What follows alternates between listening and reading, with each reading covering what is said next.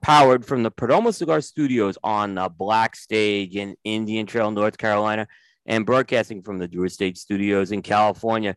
It's episode 222, 222 of the Primetime Show. Tonight, we welcome back Tony Bellotto to the show. And as always, the Primetime Show is sponsored by Saga Cigars. De Los Reyes Cigars introduced another chapter of the saga, the Saga Celeste.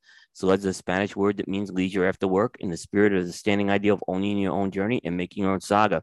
The Saga Celeste is the perfect companion to enrich those moments of choice, making them truly yours.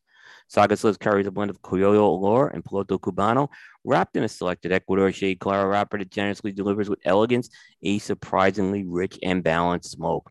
It's available in three sizes at an affordable price. Ask your retailer for Saga Celeste. And by Perdomo Cigars, awarded Nicaraguan Cigar of the Year in 2014 by Cigar Journal. The Perdomo 20th anniversary brand is consistently earning the highest scores in the industry and is a top seller in humidors around the world. The Perdomo 20th anniversary blend requires tobaccos that have been carefully hand selected and are well aged for a minimum of eight years. The Perdomo 20th anniversary is offered in three distinct wrappers a smooth, creamy Ecuadorian Connecticut, a rich, earthy Cuban seed Nicaraguan sun grown, and a dark, oily Cuban seed Nicaraguan Maduro. Combining these beautifully bourbon barrel aged wrappers with thick high priming binder and filler tobaccos gives each blend a balanced complexity with layers of rich flavors and smooth, elegant aromas. Perdomo Cigar is a family owned and operated company headquartered in Miami, Florida, with manufacturing and agricultural facilities in Esteli, Nicaragua. Perdomo's highly claimed cigar brands include the Perdomo Estate Selection Vintage, the Perdomo Double H 12 year Vintage, Perdomo 20th Anniversary, Perdomo Reserve 10th Anniversary, Perdomo Habano Bourbon Barrel Aged, Perdomo Lot 23, Perdomo Memento 70, and many more. For great tasting notes and pairing information, check out the new Perdomo website at www.perdomocigars.com. And I want to mention Aganorsa Leaf. Great Leaf makes great cigars. Aganorsa Leaf stands out because of the distinctive flavor of our Corojo 99 and Criollo 98 seeds cultivated by Cuban agronomists on the best lands in Jalapa and Esteli, Nicaragua. When you smoke one of our JFR, JFR Lunatic, Guardian of Farm, Casa Fernandez cigars, you will experience the unique taste and aroma that makes Aganorsa Leaf special. Smoke one today and enjoy the signature flavor of Aganorsa Leaf. And finally, by Drew Estate. Check out and download the Drew Diplomat app for your mobile device. Keep up with everything going on Drew Estate. Experience the subculture that is the rebirth of cigars. Available on iTunes and Google Play. For more information, check out www.drewdiplomat.com. And as always, all the live streaming for the Primetime Network of shows is sponsored exclusively by Drew Estate, as well as the California studios for the Primetime Show. And welcome, everybody. This is Primetime episode 222. This is uh, Will Cooper here on a Thursday night, March 10th, in the Perdomo Cigar Studios. Nice to have everyone aboard here. Um, and of course, I'm joined uh, across country by my good friend and colleague, Mr. Aaron Loomis. How you doing tonight, Will? Baseball's back, baby. I mean, how how exciting is that? Uh, yeah, it's good news. It's good news. It's good news. Um, when is the season? Do we know when actually we're going to see a start to the season? I though? saw somebody said April seventh, but that seemed too early to me. So I don't know if there's been a date that's been set. that seems very early. I'm thinking a week later was what I was thinking. Yeah, Um, to get like a full spring, you know, I don't. I guess they're going to do a condensed spring training at this point. Maybe It's week. Four, it, it, seventh would be four weeks from today. So that's about. that seems, I don't know, seems tight. Yeah, it does seem tight. That's that's what I'm saying. Unless they're gonna uh, chop a week off, uh, for sure. So, um, and you know what's interesting, uh, Aaron? There's still some free agents like land, right? So There's a lot of free agents that are. Yeah, there's and gonna be a. It's gonna be crazy this next week. it's gonna be crazy. I mean, I think the big one everyone's gonna be looking at is Freddie right now. Yeah. Uh, and you know, I think he, I don't think there's a confidence level he's going back to Atlanta. So Right. uh, we'll see what happens though. But yeah, um, because I don't even know when we would do the show at this point because Mm-hmm. of um, we don't know when the season's starting yet. So Right. I started thinking about that. I'm like, well, I don't know yet, but uh, but no, it's good news. I'm excited um because I was I about a week ago I was pretty despondent that this we weren't going to see baseball until August. So Yeah. yeah, so I, good. I didn't want to have to start watching basketball to s- Uh, me over. it hasn't, uh, it ha- the- it hasn't been bad. The, the I, I can't watch. I can't watch the NCAA. I, I got to be honest with you. I'm probably the only one in America.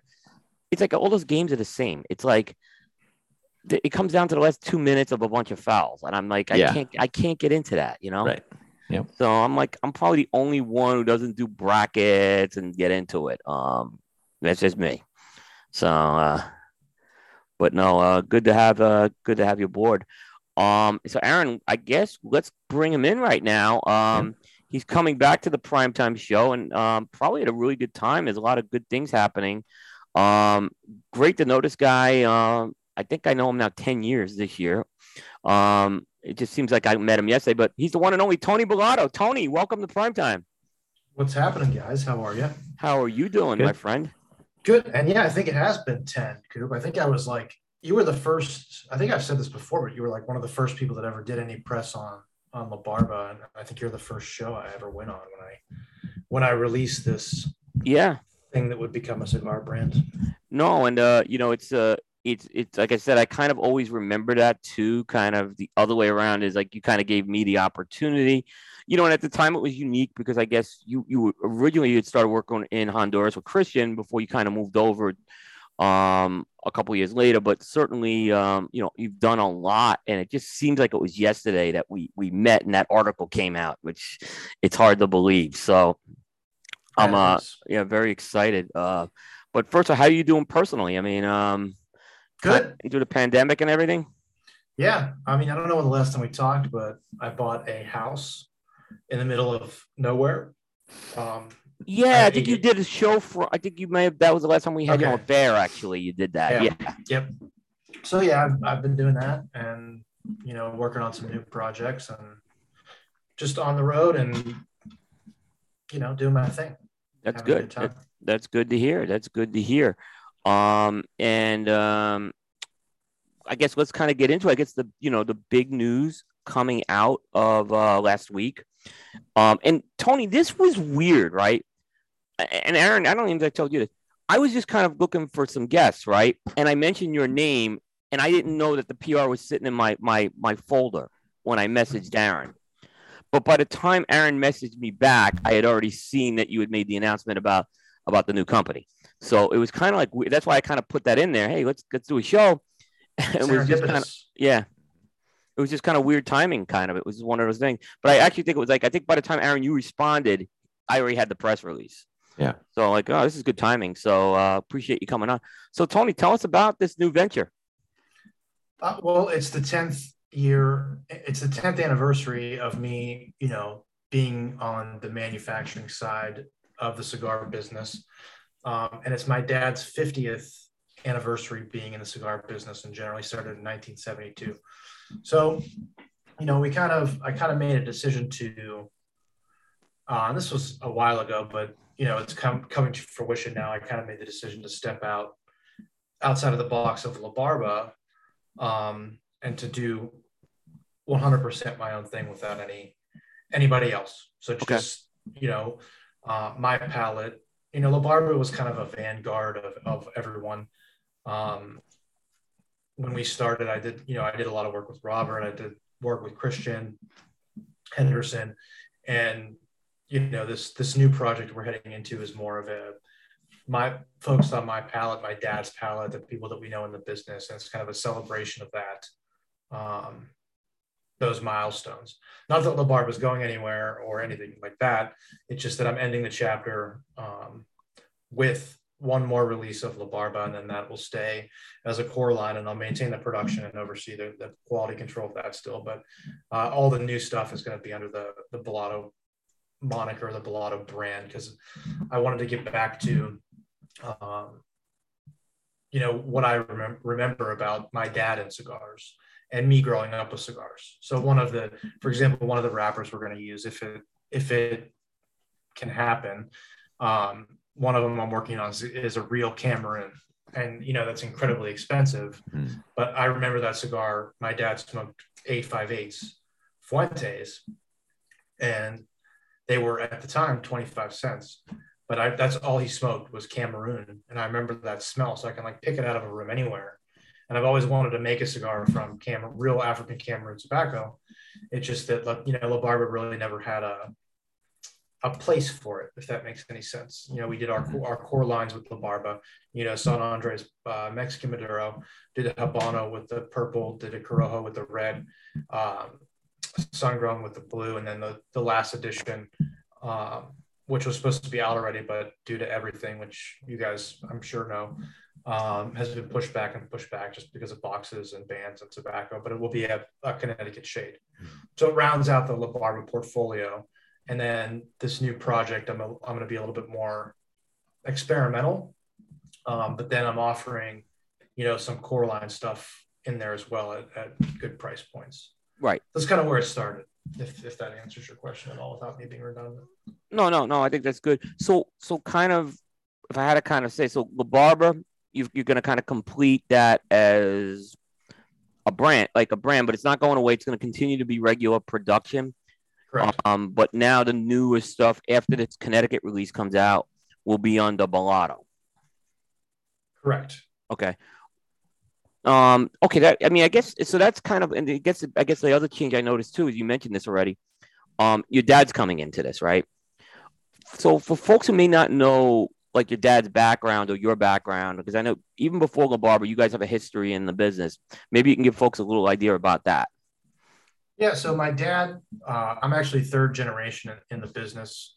Um, second second generation in, in premium cigars, really. Uh, my grandfather started with a book and newsstand um, in Youngstown, Ohio, in 19 in the late 1960s. I'm not sure, but my dad came aboard in 72, um, and my dad was into premium cigars, but they kind of were like at the time it was an afterthought at the at the new book and newsstand. You know, he sold books, newspapers, gum, candy, cigarettes, that kind of thing. Um, and premium cigars weren't really a thing um, a big thing in, for my grandfather's business until my dad came. And he was a big cigar guy. Um, and he put, back then, he put Fuente, Ashton, if Ashton was around, whatever was around at the time, premium cigar wise, he put in. And I remember him telling me a story. They went to the RTDA, which is now the PCA, um, in the early 70s, late early to mid 70s. And they the first funny part of the story is they drove a station wagon because they thought whatever they bought at the trade show they were taking home with them. they didn't get the idea that you ordered and then they sent stuff out later. Right. Um, but they also it was it used to be in a hotel, and I believe it was at the Marquis, um, the Marriott Marquis in Times Square. I think that's where where this this specific show was. But my dad tells a story. My dad is is Carlito Fuente's age, and my grandfather was Carlito's dad's age. Okay. So my dad told me the story about they each one of the trade show booths was a suite or a hotel room on a floor in the hotel. I You would I go hotel that, yeah. room to hotel room. Um, and he said that he was in that booth, uh, the, the Fuente booth for three hours and not one person walked in back then. So it was a very different, you know, climate in the industry for what people even knew what, you know, a premium cigar was. It was, it was a completely different world. Um, but anyway, I, I came in um, and started working uh, for my dad in 2003 ish. Um, and then I opened up my own store in 2005 uh, while I was going to school to be sommelier.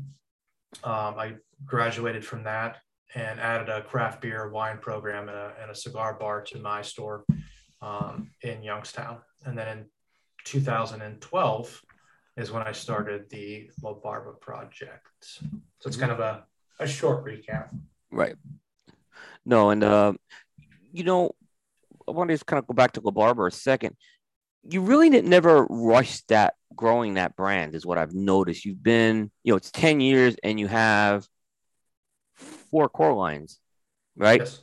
Which, you know, a lot of people they would have, you know, I've seen like a couple companies they have 11 smaller size than you, right? Um, but it seems like you guys you have been specifically very meticulous and careful about that type of growth. Am I am I am I reading that right? I'm a control. I'm a control freak.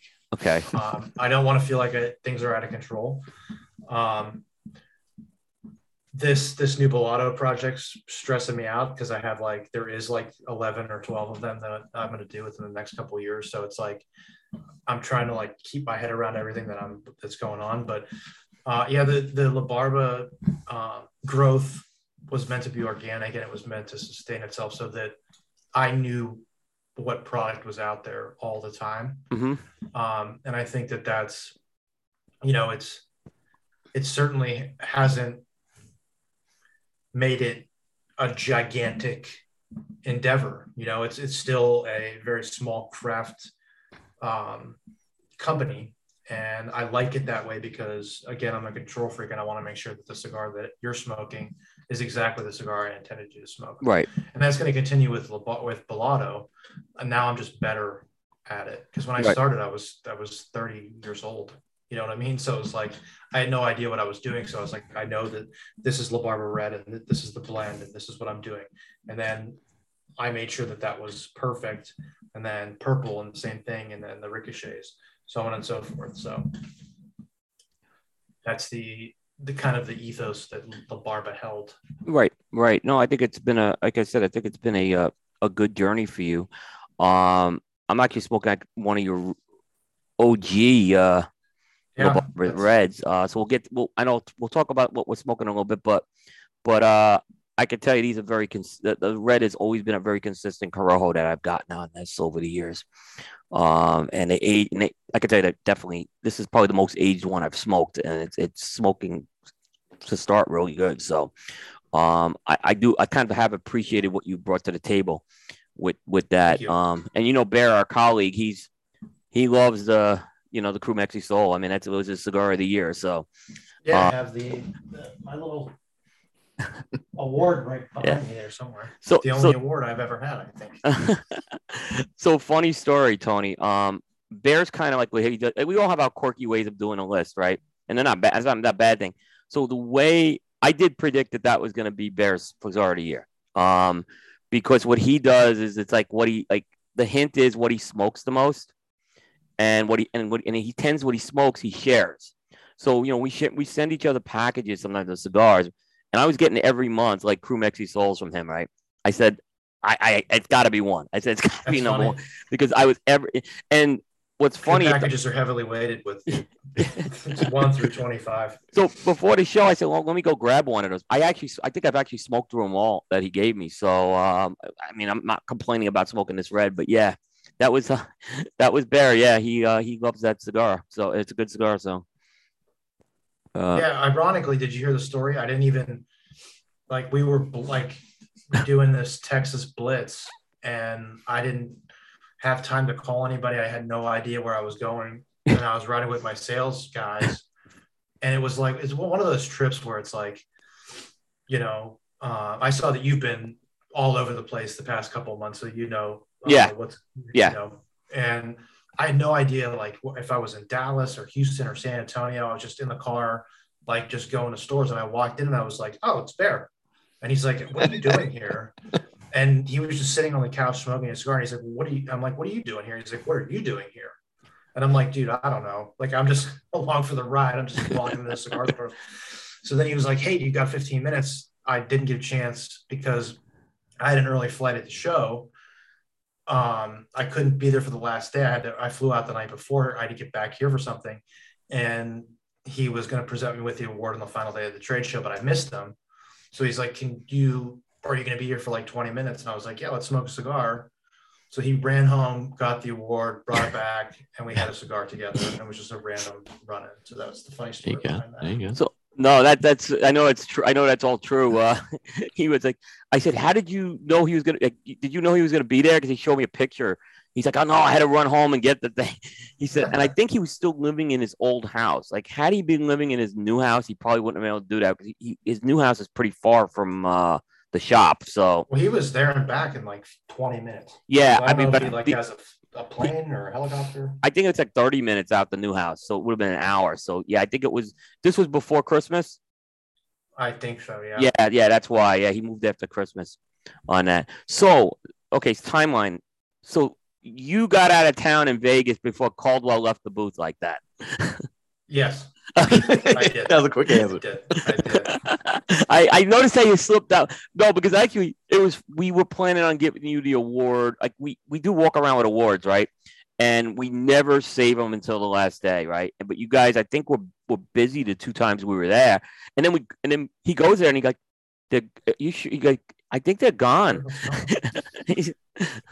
So Well, uh, the the unfortunate thing for me is they're Cleveland to Las Vegas on a flight that I know is going to make it, and I'm not going to get stuck somewhere. Is Frontier, and they have a like they only have returning a midnight flight. So I was either going to leave the day the, the final day of the trade show at midnight and not get home until seven in the morning the following day, or leave the the evening of the second to last day of the show. So that the same thing happened to me at TPE. I didn't make the last day because it's like I can't that extra day turns into like me missing in an entire two days, three days. Yeah. So yeah. I missed the shenanigans. so we know now when we're giving you awards and you're gonna be racking up, I'm sure more awards. Uh, we'll, we'll make sure those awards are not saved for the last day of any of these things. Yes, I usually unfortunately have to leave the day before. No, no, that's day. That's all good. So uh, no, it's uh, yeah, I was gonna, I was gonna get, I was gonna bust in you guys a little about leaving early, um, over this, right? But uh, it sounded like you, you- okay, you were not, uh, you had a legitimate reason, so. yes, I actually did have a reason. Yeah.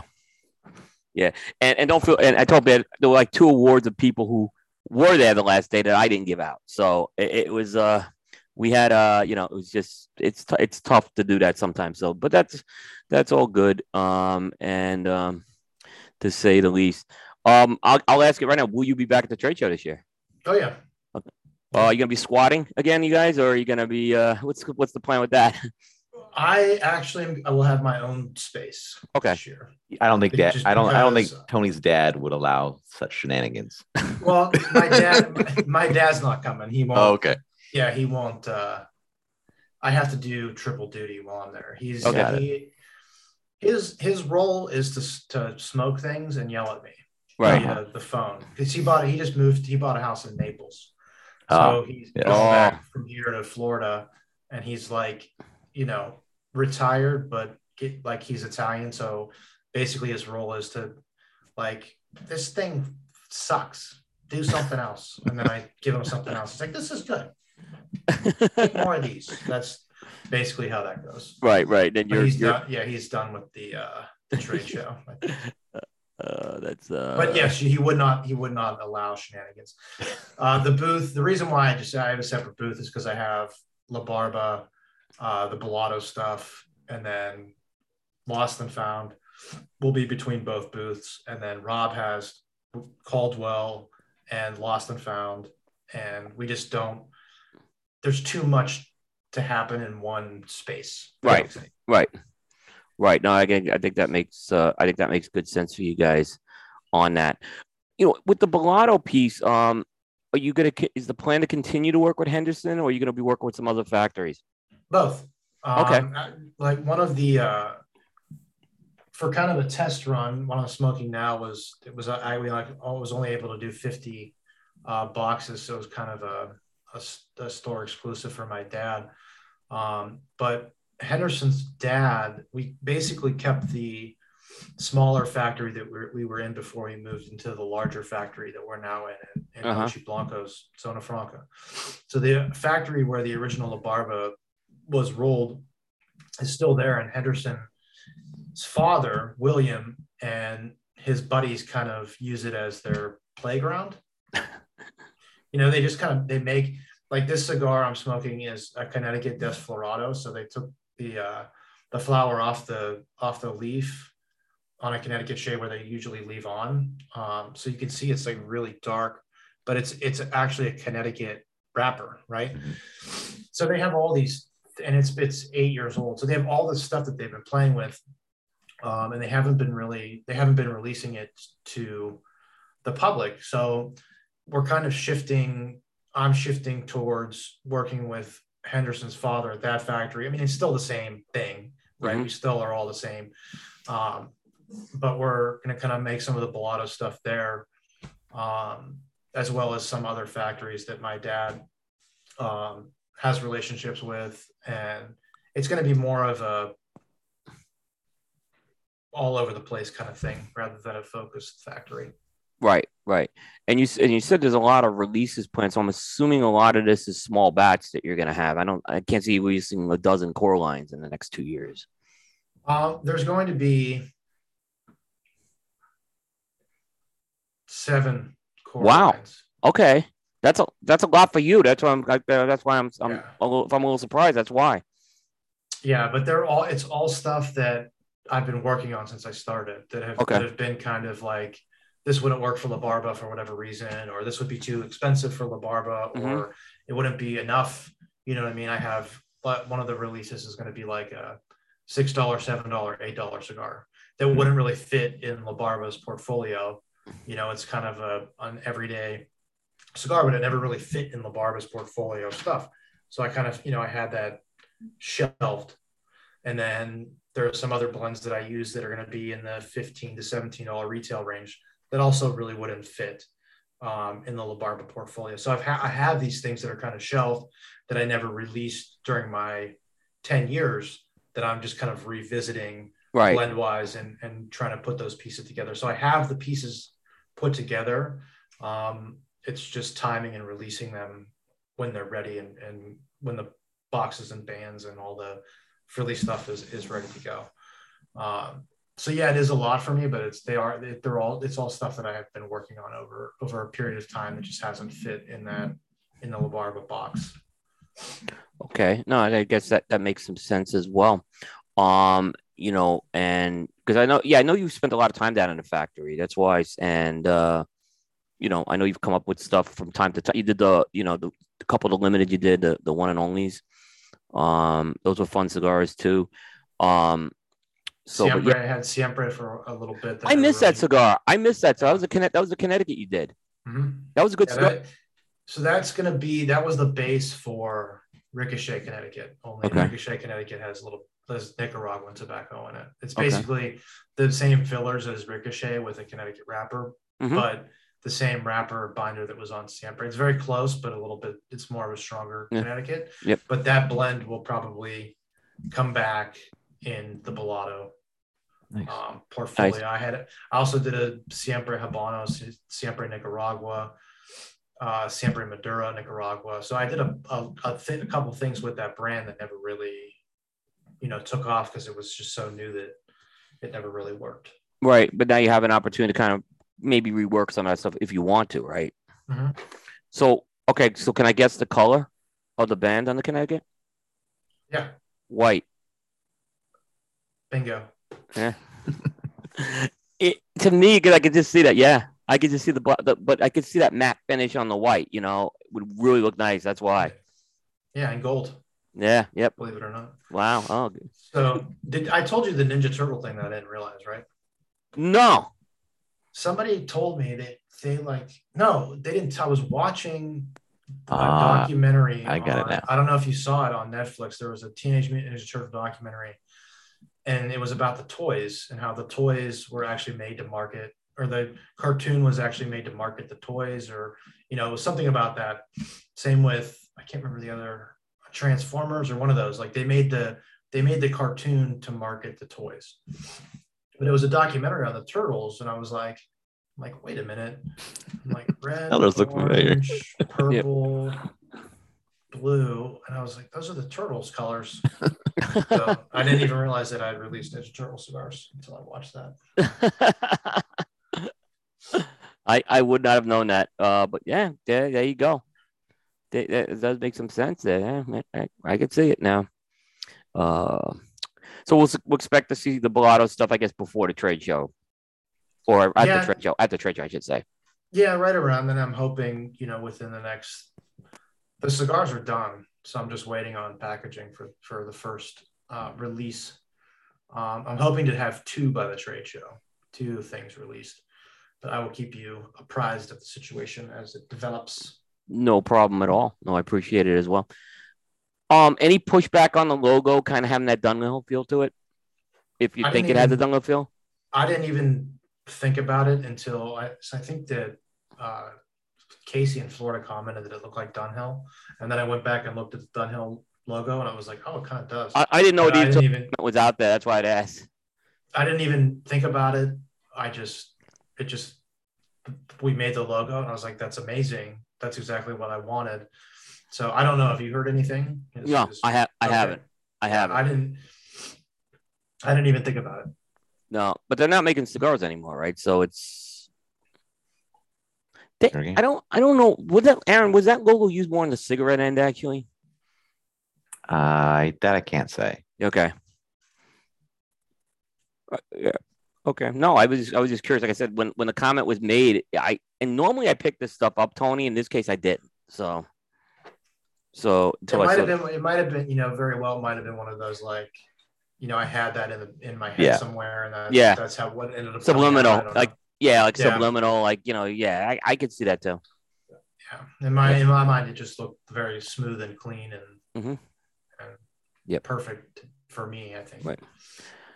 So you know, if you're if you're buying, like you're still under uh, down and back, so basically you Mhm. could order all your stuff through down and back, which is the distrib- which is the distribution company. Yeah. So Caldwell. yeah. So down and back is doing the distribution as they have with La Barba, Lost and Found, or any anything that I've done. Um, so essentially, if you have an account with with them or me already, then Mhm. it's it's the same the same process. Okay, makes sense. Um, Aaron, you had a question from the on the, some of the Ricochet stuff. Yeah, I mean, Tony had mentioned a little bit before about the Connecticut kind of being delayed due to kind of normal supply chain issues, but um, the Lanceros kind of were announced as something that might have been coming out in February. So you had the Oscuro and the Connecticut. Is that st- just still the kind of the same issues for both of the Lanceros, just kind of supply chain thing at the moment, or did they, get did they come out? Those should be. I, think they should. They are. They should have either shipped this week. Rob and Trevor. So that basically the entire operation. Mm. Uh, they went to DR this week. Okay, So either I don't think they got them out before they left for DR, but they're they're like in the pipeline somewhere. They're, I know they're in Miami, and I know they're stickered. Um, okay, so any they're day the- now. Yeah, they're in the pipeline. Okay, But logistically, I don't know where at. sure. So I'll find out um, probably Monday when they get back. Okay, nice. Nice, nice, that'll be good. And you said it was the Oscuro and the um Connecticut. Connecticut. Okay, Yeah. So it's kind of like an end cap to Ricochet Escuro and then another beginning for the Connecticut. right, right. Got that. Got that. That's cool. We you mentioned um lost and found, and let me kind of let me kick this one off because when you know I think when you were on last time I had I had written my article right, and I said basically I think lost and found was was like the biggest story of the decade because it it kind of started this whole new channel from maybe getting cigars to market, you know, going into the factories and getting stuff. You guys were doing some innovative stuff with the packaging and all that. And I, and I and I still stand by it. I think that was that's really good. And it's kind of now transformed into this decade. But I think since you've been on the show, the narrative has changed a lot, right? Because some of the stuff you were doing with the packaging now is is very much under under scrutiny, right? Um, and I think it's I don't look at it. I think what you guys were doing a few years ago, it wasn't the eyes weren't put on the same. But what I've noticed, Tony, is you guys have changed Lost and Found in the last like year and a half to two years. I think Oh, the brand changed a lot. And I want to know if you could talk through some of those changes, maybe, and see if it's the things I'm thinking in my head with that. So, I, I mean, with Lost and Found, when we started, you know, again, this, you know, it's kind of like, a, you know, for for me and and for Lost and Found, La Barba, and you know, not to speak for Rob, but I will speak for him, and I think that Yeah. we've uh, grown up, you know, and this that my 10th anniversary and Rob's is coming up with with Caldwell Cigar Company on the next two years. Um, we've realized a lot of things, and when we were first, you know, to market with the uh, the concept of lost and found, we really didn't know what the fuck we were doing, and you know, it was intended to be a fun project, and we never thought it would do what it would what it would do. Right. But we, you know, we had, you know, a year and a half ago, um, we had a meeting, and it was, you know, it might have been two years ago. I have no concept of time because of the coronavirus. But before before coronavirus, so whenever that was, we had a meeting, and it was what is the next step for Lost? How do we evolve Lost and Found? Right. because there has been a lot of um, pro- other projects that are very similar and um, you know the natural course of things so we kind of sat down and said what do we you know what is this about and we realized that we were getting a lot. We were getting access to a lot of stuff that was really special. That we kind of like made it not that special by doing what we did.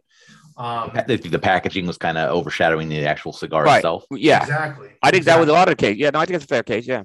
So we kind of went back to the drawing board and said, okay, let's get to the nuts and bolts of this. And that's where um, Antique Line was born. Um, I have the box here, I'll show you in a second, but that's where Antique Line was born. And that was where, you know, some of the, the, the newer projects we have, uh, such as Instant Classic, which is a lost and found manufactured product.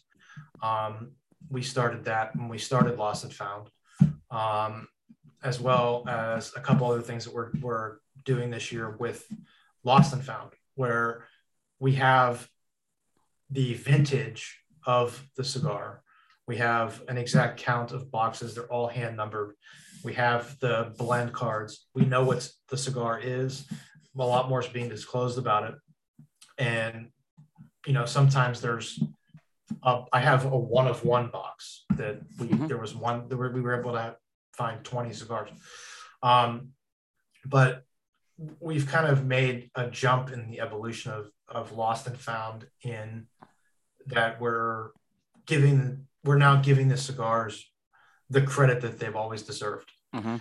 um, and, and that was i think a very important part of our evolution as as what we as kind of our ethos is where we started is like these cigars are great. They're for they, sh- they should be smoked. They're for everybody. And combining that with like okay we really need to pay attention to like the art that was put into these you know some going back to 2002 where we really need to let the cigars and the packaging express really how special they they are. Um, and that's where antique was born where the secret stash stuff was born and, and all the um, the projects that we have going for with lost and found um, so that being said you know this is a has been the past couple of years have been uh, really an opportunity for us to grow and really find our footing with with kind of the you know disruption that we started with lost and found Yeah, no, I when I saw the like because one you just mentioned something lost and found in boxes, not not bundles anymore. So I know you had some of those at the trade show. Is that something more that you'll be doing with lost and found going forward? Yeah. So these, you know, we uh, Rob posted today. Um, our instant classics are being boxed. They're box pressed, um, boxed and banded. They're really, really special cigars. Uh, like here's a get, 2004 torpedo, but nothing ever had bands before. Um, all the new stuff that we got. I don't know if you're able to see it, but yeah, it's all banded antique line. This is uh, Mm. San Andres Torpedo 2004. I have Colorado Claro 2006 and 17. So they're all, you know, they're all uh, banded with vintage um, in the special presentation packaging. Um, everything is handwritten.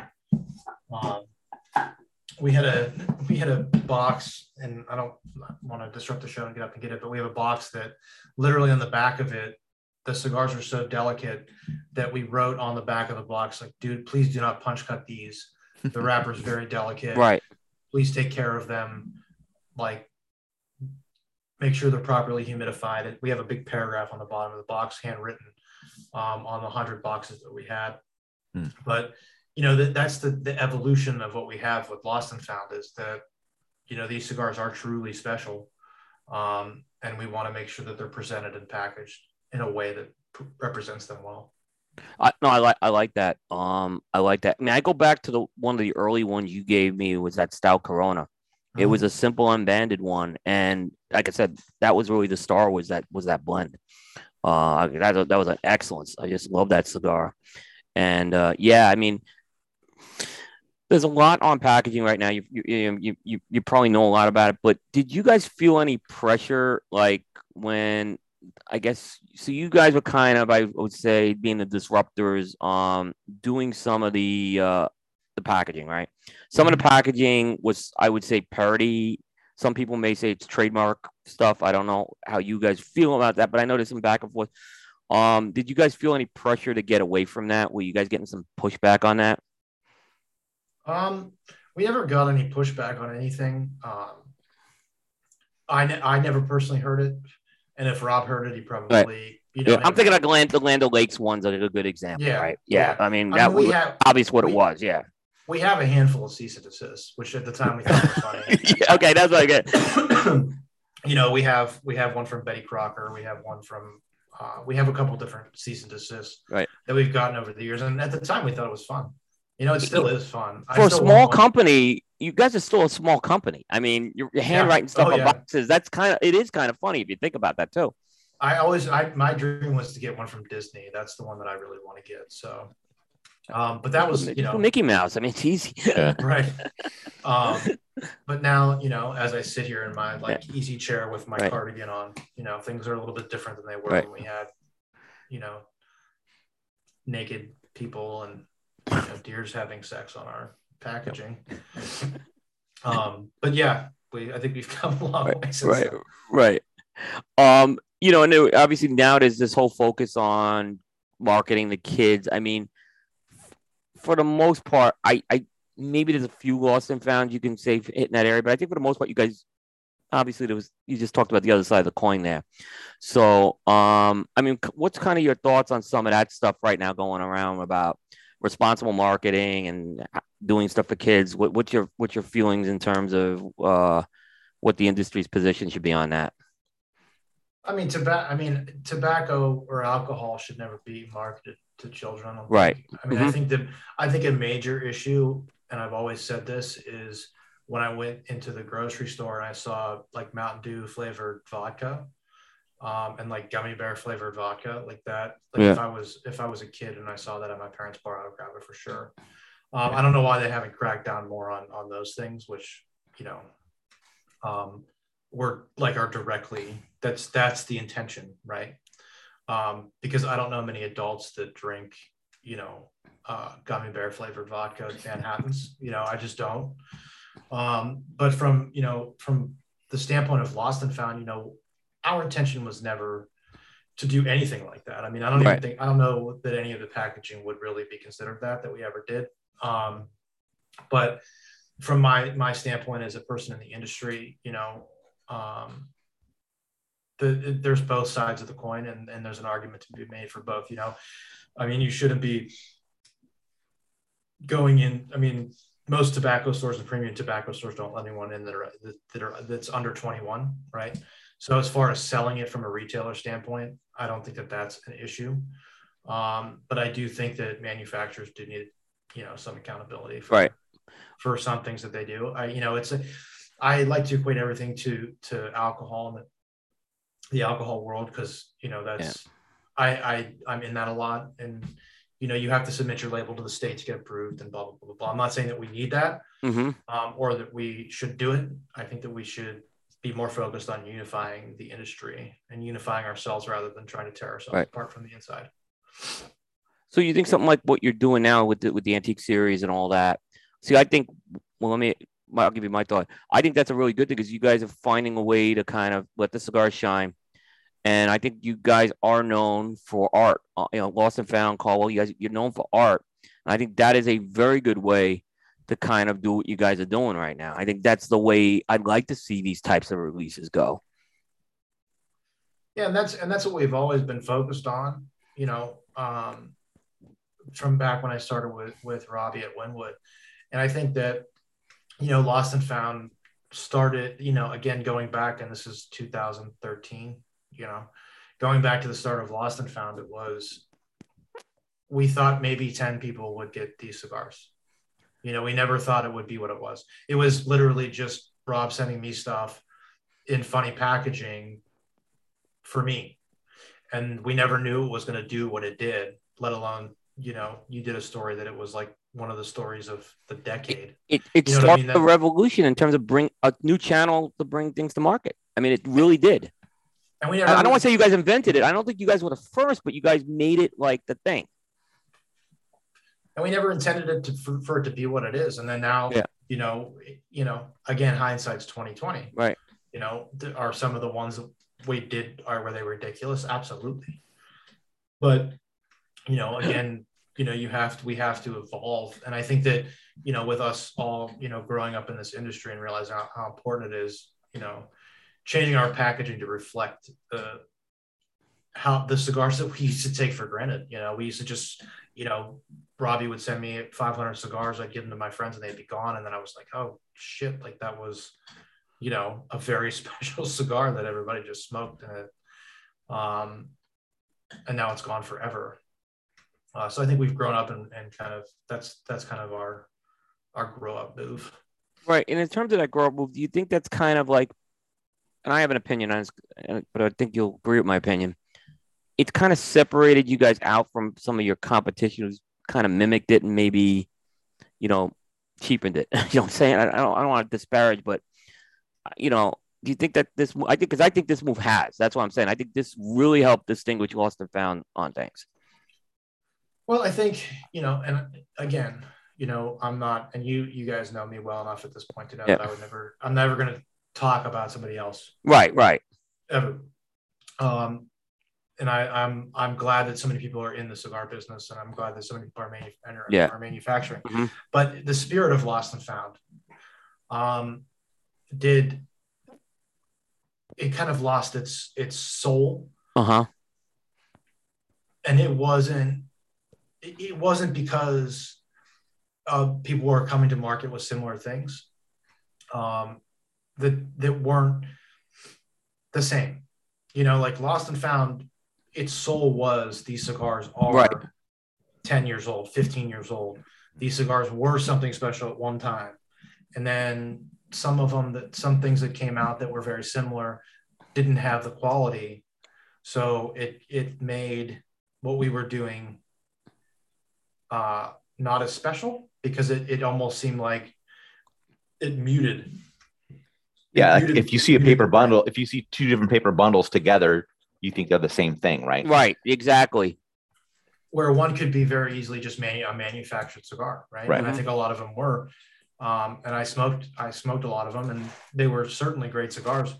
Um, but the, it it also wasn't, you know, a 2006 Colorado Claro 1,000 cigars ever made, 1,250 cigars in the entire world special, you know? Mm-hmm. And that's, and that was kind of the turning point where we said, okay, now's the time to, to really remember how special these cigars are. And that's where Antique came from. And yeah. a lot of the, the projects that we're doing now was, are, are being, you know, are coming from. Right. Tony, I was in a I was in a factory a few years ago. I'm not gonna say the factory, and uh, it was one of the things they they came across a uh, an aging room and they pulled out some cigars for us, right? And we all smoked it. And they just said, you know, we all love the cigar, right? And we're like, you know, and then they told us basically this has been sitting in the factory. Well, we go, why didn't you release this? This is really good. And they said basically, um, someone didn't pay their bill, and um, that's you know, where they, the stouts came from. Yeah, the stouts that you smoked, the guy didn't pay. Oh, really? Okay, so yeah, yeah I mean, that's these scenarios that happen. Like sometimes it's not just the leftovers, is what I'm saying. It's it's legitimate stuff, and they said, well, it didn't fit in with our model, so we didn't, you know, we didn't, we never released them. So you guys, have, I think, really had a knack at kind of finding those blends, uh, like the stouts. Uh, the backdoor Bambi was another one I really liked. So you know, I think you guys have done. You, you, there's a there was a. I think you guys put a little more of kind of that whole hunting into the factories types of thing. And you guys have found, and look, I've liked some lost and founds better than others. I'm not going to lie to you, but, but, um, but I think you guys have at least kind of that piece of it. I think you guys have put some real uh, effort into it.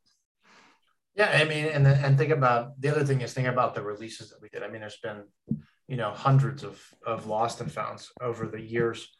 Um, and, and, you know, some loved some, some didn't like some and vice versa. But again with this new the new chapter here i mean this is yeah. completely different. I mean yep. it's like you know we're not putting any we're not just stickering something in and putting it out there. I mean these are these are really mm-hmm. special um and right. back and back to what we started with. Right. And then the other thing we didn't even talk about this angle um there was a whole charity com- program that you guys also did with that um in 2020 um talk a little about that because that was I think something else kind of unique that you were able to to kind of use this brand for. Yeah, and, and we're going to continue to do so, and and we've had a couple of releases um, in the past couple of years that have done that. Uh, Mhm. Rob and I worked together. Um, I can't remember where we were, but we we really wanted to we wanted to launch an entire brand that was focused on helping people, and um, at the start of coronavirus, Rob called me and he was like, and he said, "Hey, we need to do this now. Like we we can't be taking we can't take our time on this project Right. because he was driving by, um, and it was right at the beginning of coronavirus when everything shut down. He was driving by a homeless shelter, and the line was around in Miami, and the line was around the block. It was at Camillus House. And he's like, "We need to do this. We need to get on this right away." And once we started, and that was with the original. I think that was that was give a fuck. That was the 1st like that was the, the charitable component to it. Mhm. I can't remember the first one that we released. Uh, but once we started getting into that and seeing like the impact that that we can have even as a cigar industry and and and letting people know that what they're smoking what they just bought like actually helps somebody um, and we've never made the, the the numbers public because i don't think that that's a necessary thing Right. it's it's substantial Mhm. um, and just knowing that we fed that many people um, you know with the the the pavo we every every bundle that we sold gave fed a family of four thanksgiving dinner um, one of the no free lunches we did um, gave arts because when coronavirus happened and kids were being homeschooled in uh, lower income and urban inner city schools um, they share art supplies. Mhm. and uh, when you are at home and you can't go to school to share your art supplies you have no art supplies. And the schools weren't supplying the kids with art supplies. Um, so one of the one of the people that we partnered with um, you know provided provided students with with art supplies for art. Um, and we've done you know a, a number of things the chance program we did with toys for tots each bundle um, was went um, towards toys for tots um, we did the collaboration with cigars for warriors um, The one the- with protocol. The one protocol, yeah. One, yeah. Uh, that did the Tunnels to Towers Foundation. But I mean, it's amazing, you know, what you can do when you get a community of people around something. And I've seen it firsthand. And it really is, I really like, it really is something special that we, that I think that we did. I do agree. um, that I'm proud of. Um, and I'm, I mean, you know me, I'm not, you know, whatever, but I am proud of that project and I'm, and I, and it pulls my heartstrings to see what it's done. Um, and I'll, and we're going to keep, we're, we're, we're going to keep moving and with that project, it's just going to be even more elevated like we've already done. Yeah, no, Tony. I mean, I think you guys haven't gotten the recognition on it. Um, yeah, I think it, I think it's because I actually think it's a very good product, but I I kind of understand that you guys weren't doing it for the recognition. So I, I kind of just said you guys just went about and did your business with it, and um, I, I think that's you know, but I think that's a I think it's a, an outstanding program that you had and how you themed certain releases throughout the year. Um, and and the charities you picked that were all really good charities. So um, I, I think that was a really good job uh, by you guys, and you, you deserve. I'll give you some accolades now on that because I thought it was a good Thank job. you. Yeah. Thank you. Yeah, but I know you guys. I know you guys. I, I kind of know you, and I know Robert well enough to know that's you're not gonna like brag about. Hey, we, we wrote a check for this amount of money, you know. So I don't think We- that's what you guys were about. Yeah, No, absolutely not. We Yeah. help as much Mhm. as we can, and that, and you know, at the end of the day, we do what we can, and hopefully, it makes a positive impact on our community and everybody that's in the cigar community as well. Mhm. agree, agree. All right, uh, Aaron. Any questions on the brands for Tony? No, I we don't may think so. missed? I think we hit everything. All right, we got a few more things for you, Tony. So hang in there. Um, but let me ask this question first. Um, because I gotta ask this, right? Because one of the, you know, it was a memorable night for me when I was on four shots. Oh, And when you uh, got hammered. when I got, ha- well, you didn't know I was hammered till afterward, but when I got sleep on John McTavish on a Zoom call. What's the status for four shots? Is it coming back? Well, uh, I know you're busy. I know you're a busy guy now. So yeah. Uh, J- well, Jeremy launched Wildfire, so he's Yep. been on the road with Yep. that. Um, it became you know, you did it once. We did it every week for three years. So Yeah. two years. So it kind of like uh it got taxing on us. I'd like to redesign the format of the show so it's not just based on Right. getting plastered drunk. Um but I think that was a good and, and you know, it everything changed. You know, people it was on Tuesday nights, people were going out and we were, you know, starting to get busy again. So I mean, will it come back? I hope so. In what capacity? I don't know.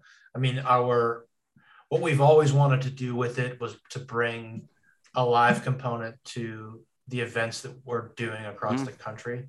Um, that was always the goal Yeah. moving forward with that show. I think that that'd be a cool uh, thing that people could interact with because I know a lot of people are, you know, don't have a lounge close to them where they can come to an event or or enjoy or really see what like we do on the other the inner workings of of of us you know being on the road for six days. I mean it was kind of like the, my evolution in the way that i saw that that going and the way i wanted it to go was i wanted to bring brandon on the road with me or on the road with us to see you know what it's really like. Because a lot of people and i have had conversation with a lot of people that you know that well, i want to be a cigar rep. All, all you guys Yeah. do is like kind of hang out and smoke cigars. And i'm like i'm like okay I'm like, travel with me for 10 days in the South. And then when you wake up on day seven, you don't know what city you're in, what hotel you're in, what cigar store you're going to next, and you have no idea what time it is, then we can talk. Because it's really, it really is a grueling thing to this business to do, you Yeah. know, to do what we do to get the cigars out there to people. But at the same time, it's fun. And it's a business that I wouldn't trade for the world and one that I hope that stays around forever. Um, but I- but with four shots, you know, that was the goal. Was once coronavirus was over, you know, Jeremy would go do his thing, I would do my thing, and we'd have Brandon kind of going around and you know, Mhm. we're going to be at this store tonight. We're going to have a live audience in the store, you know, and kind of have a, an hour show that that talked about the retailer and where you could buy their cigars and how you can support the retailer, you know, so on and so forth. Do things for Miami, Dominican Republic, etc. Yeah, no, it was like I said, I, I enjoyed my time on the show, obviously, and uh, I have not gotten plastered since that show. Just so you know, Uh, because there's only like my wife was saying, I think there's only about six or seven times I've gotten hammered uh, that she's known me, and and but that one was probably the most unusual. Like on a Zoom call, and I fall asleep, and I I wake up, and John, I'm talking to John McTavish, Aaron's, and he's not there anymore. I'm like, and and John was like fucking hysterical because he knew I was on your show before, and so he knew exactly what happened. I just passed out and talking. to. Oh, And John and I plenty of could- nights where I just He didn't bore me. I said, "No, you didn't bore me that night." John." Yeah. And then, it, oh, everyone knew, by the way. By the time, yeah. By the next morning, everybody knew. They're like, boy, everyone knew. I, so, but it was fun. No, I, I enjoyed being on there, and I think you and Jeremy had good chemistry on that. So, uh, but I like that concept too. I know some people have tried. It's a tough concept to make work, Tony. If you Yeah. guys can actually pull it off, um, I, I think having another guy do that is the key thing. So that would definitely help. Yeah, we're gonna we're gonna see how that Yeah. how that goes. I know there's a couple things we've been talking about trying to do. We'll see if they take off. Nice. All right. So why don't we get into what we are smoking? Okay, no, let's do a cattle bar steak question tonight first. Yep. Let's do that. Okay. Then we'll get into what we're smoking. All right. So this is our cattle bar and steak question tonight. This is related to steak. And this is a question specifically of design for you tonight, Tony. It's not one of our uh, canned ones because I haven't asked this one.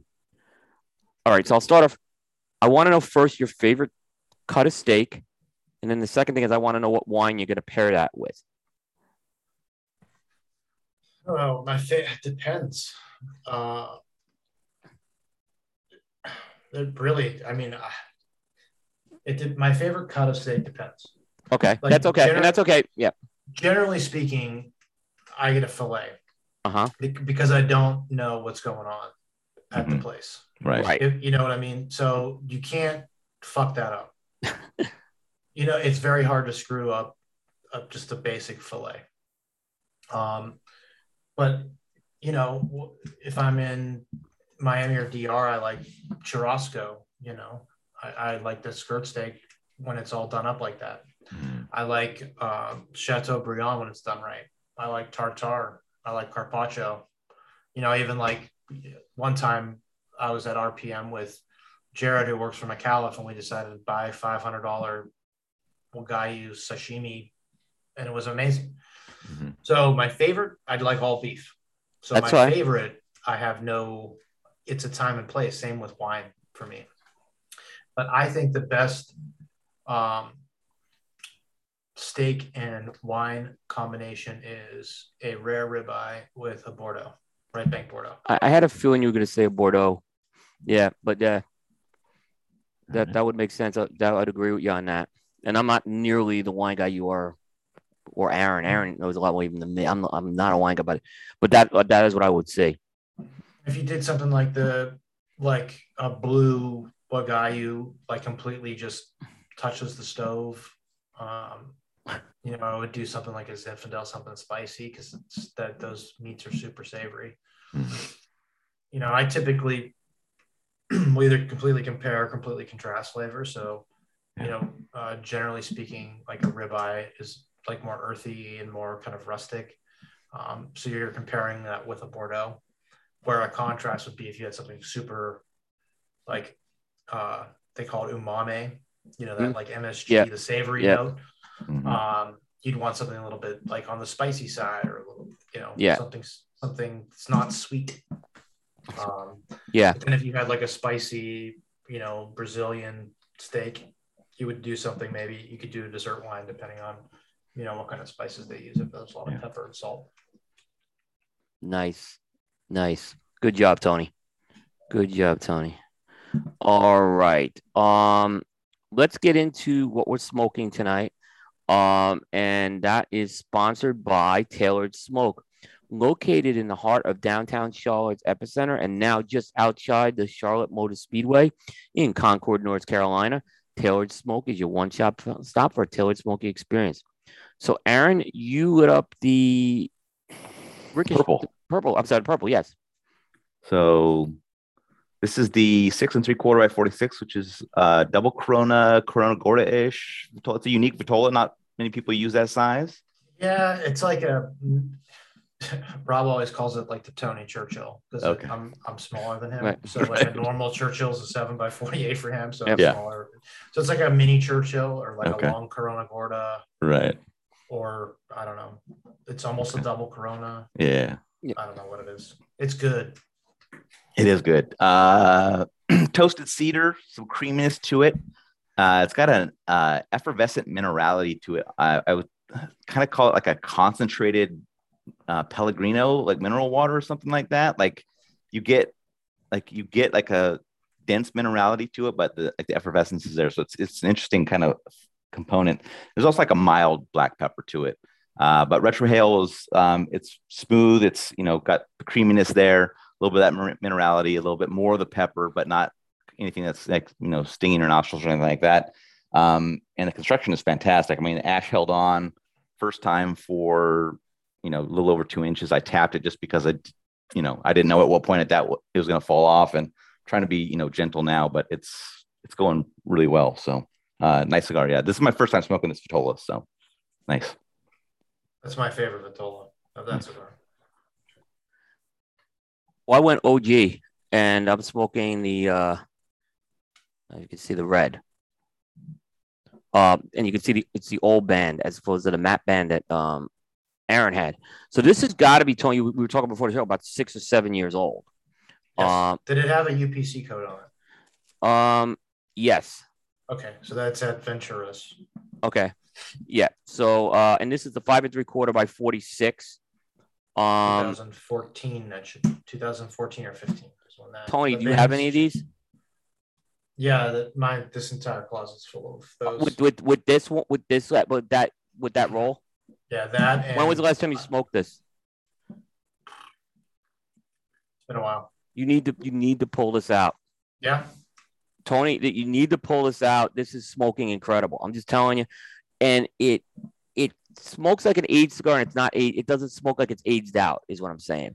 You're still getting that that Corojo sweetness on this thing. There's just an underlying pepper note. Um, you know, I'm thinking of the one. I, I, am you know, I was thinking of that Bordeaux wine actually as I'm smoking this too. This is really smoking good right now. As I'm just telling you.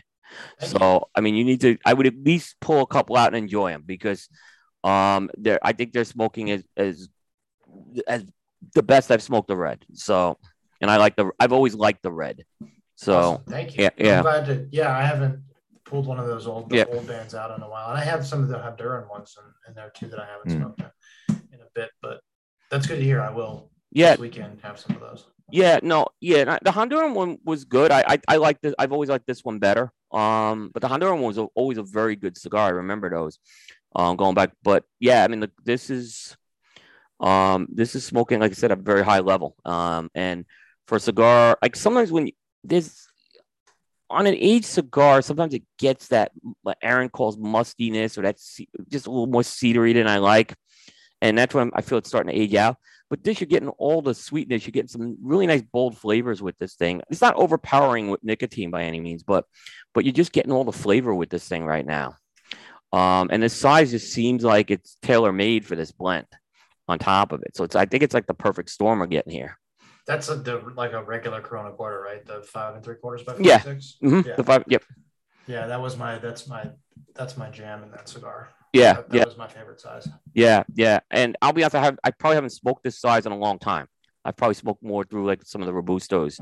Um, and I, like I said, I've always liked the red, but this one, um, this one, this size is is is is is the ticket, man. I'm just telling you. I, I I'm, if you smoke it and you get a different, yeah, I'm curious when you smoke it. Just let, let me know what you think. But yeah, I'll send but, you a message. But uh, yeah, yeah, you guys. I mean, you introduced me to Henderson's line a few years ago, so and I was like pretty wowed by that. So I, I think you and I usually are in sync. So I think you'll mm-hmm. like if you haven't smoked these, you definitely need to pull pull a couple of these out. Yeah, that was the the blue. Was it? Did I give you the blue one? The, the yeah, zero? it was yeah. the blue one. Yep. Mm-hmm. Good memory. Good memory. But that Queen's Pearl he's got, um, the Corona. That's the one I really like. That Connecticut. Yeah, He's his stuff's amazing. Like he's really good. That that his broadleaf is good too. I really yeah. like that. I like that in the bigger size. Yeah, yeah, um, yeah. I was a fan of that. I got that that whole that that uh, that uh, Queen's Pearl and King's Gold were both really good. So, uh, but no, this is a good job here. All right, Tony, I got one more segment for you, but I got to just do a quick uh, sponsor break, and then we can kind of get it. And this is a shorter segment. So, um, let me mention um JRE Tobacco. The authentic Corojo leaf is one of the most robust and flavorful tobacco leaves out there. During the golden age of cigars of Cuba, the leaf of choice to make some of the world's greatest cigars. Because it's one of the most challenging ones to cultivate, it fell out of favor by the 1990s. In the Jamastran Valley in Honduras, Julio Eiroa took on the challenge of growing Corojo from the original seeds. In 2000, he successfully reintroduced authentic Corojo back to the market. With over 50 years' experience in the tobacco business, from growing and curing tobacco to cigar production, the JRE Tobacco Farm has been able to continue to deliver products to market with authentic Corojo. Now JRE Tobacco, who and his son Justo bring their very own brand to market, each containing the authentic Corojo leaf. Aladino is available in 100% authentic Corojo Puro, San Andres Maduro, Connecticut Shade, Cameroon, or Habano wrapper, representing the golden age of cigars from 1947 to 1961.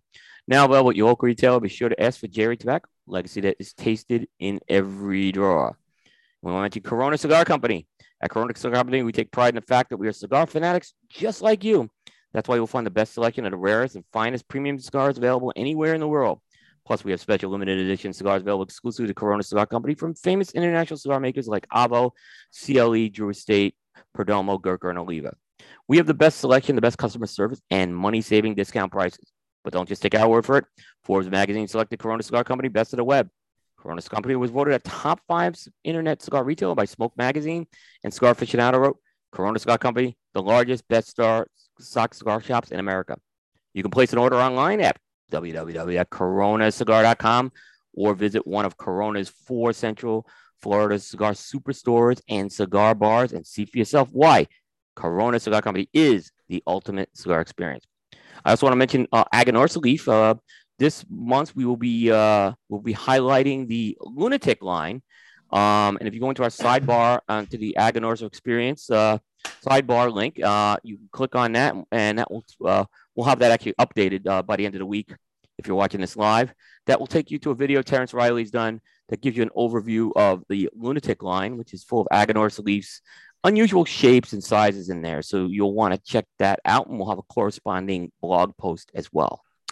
Well, let's get into Alec Bradley Live True Segment, sponsored by Alec Bradley. Alec Bradley Alec Bradley, Alec Bradley, Alec Bradley, Alec Bradley. Visit alecbradley.com to find out more about their cigars. Live true. So, Tony, I don't think I've taken you through some of these questions, but these are just some non-cigar related questions. Um, you won't be embarrassed by these questions, so they're they're easy. okay, that's okay. But uh, nah, we don't. Uh, I'll leave. You guys do a better job at that. you and Robert get me better. uh, I, I when I get Robert back on the show, I have a I have a set of questions for him though that will uh, that that will try to at least. You should. You need to. I know I have to challenge him on that because he's a. Uh, but anyway, all right. So this first one, uh, I, a topping on a pizza that you like besides cheese. Salami. Good answer, man. I love salami on a pizza. General Yeah, I mean, salami is great on a pizza. I'm from. I'm Youngstown, man. We have the best pizza outside of. I mean, I'm halfway between New York and Chicago, so we have actually have our own style of pizza. It's called the Valley Pizza. So, What is so Yes. talk about that? Yeah, talk about that. so the one thing we have is Briar Hill Pizza. Mhm. And Briar Hill was an, an area in Youngstown with all the Italians from Mhm. that worked in the steel mill. And Briar Hill Pizza is basically like poor man's pizza. It's just bread, sauce, uh, green peppers, and a little bit of Parmesan cheese on top. Uh, Briar Hill pizzas in the you know, with a real thick, crispy. They call it grandma's crust, like a homemade dough. Yeah. And then uh, we're famous for what's called Wedgewood pizza. And Wedgewood pizza, what they do is instead of putting the round salamis on, they put uh, shaving like a almost like shredded cheese Ah, style salamis. Mhm. So they're shredded, and then the, the tops curl up and they get burnt. yeah. So that salami on a pizza to die for. Okay, and I've had that with the salami curling up. Yeah. Um, and I remember like one of my sons, we, we got something like that, and he says, "Well, it's not like pepperoni." He was like wanting it like pepperoni, where but the sides that curl up on that thing, which is really cool. Yeah, I like it because you know pepperoni's spicy, but Uh-huh. I, I like salami because it's salty. So Yeah, yeah. salty. I that's a great answer. I'm, that's a, I like that answer. Like I like salami on pizza, so that's that's a really good answer. I didn't realize that was a a Youngstown type of thing either. yeah. I just thought, you know, I saw some places do it, and I just got it, you know. But uh, that's I learned something new on that. Good answer. All right. Um, in terms of cigar packaging, if you had a choice of one of these going away, what would it be? And I'll, I'll give you the choices: coffins, paper bundles, not cello, or tubes. Paper bundles. wow, I didn't expect that one from you. well, he, good good job. I, that would be mine. He too. made it. They made it. Made it go in his in his own company. Yeah, Yeah. yeah, yeah. yeah. Or I mean, if I would say second would be coffins because why not just put it in a tube? Well, I, I have problems with coffins all the time. If if I get I get a lot of mold with coffins sometimes. Yeah, mold A- and, And, I, I've learned I I have to take pay everything out now. Yeah, I have to take them all out. and you're paying an extra dollar for the coffin. Yeah. Yep. coffin. Yeah, yeah. All right. A pet that you would like to have besides a dog or cat. You may already have this pet. I do not have a pet at the current moment. Uh. Um, pet, a, a pig or an otter.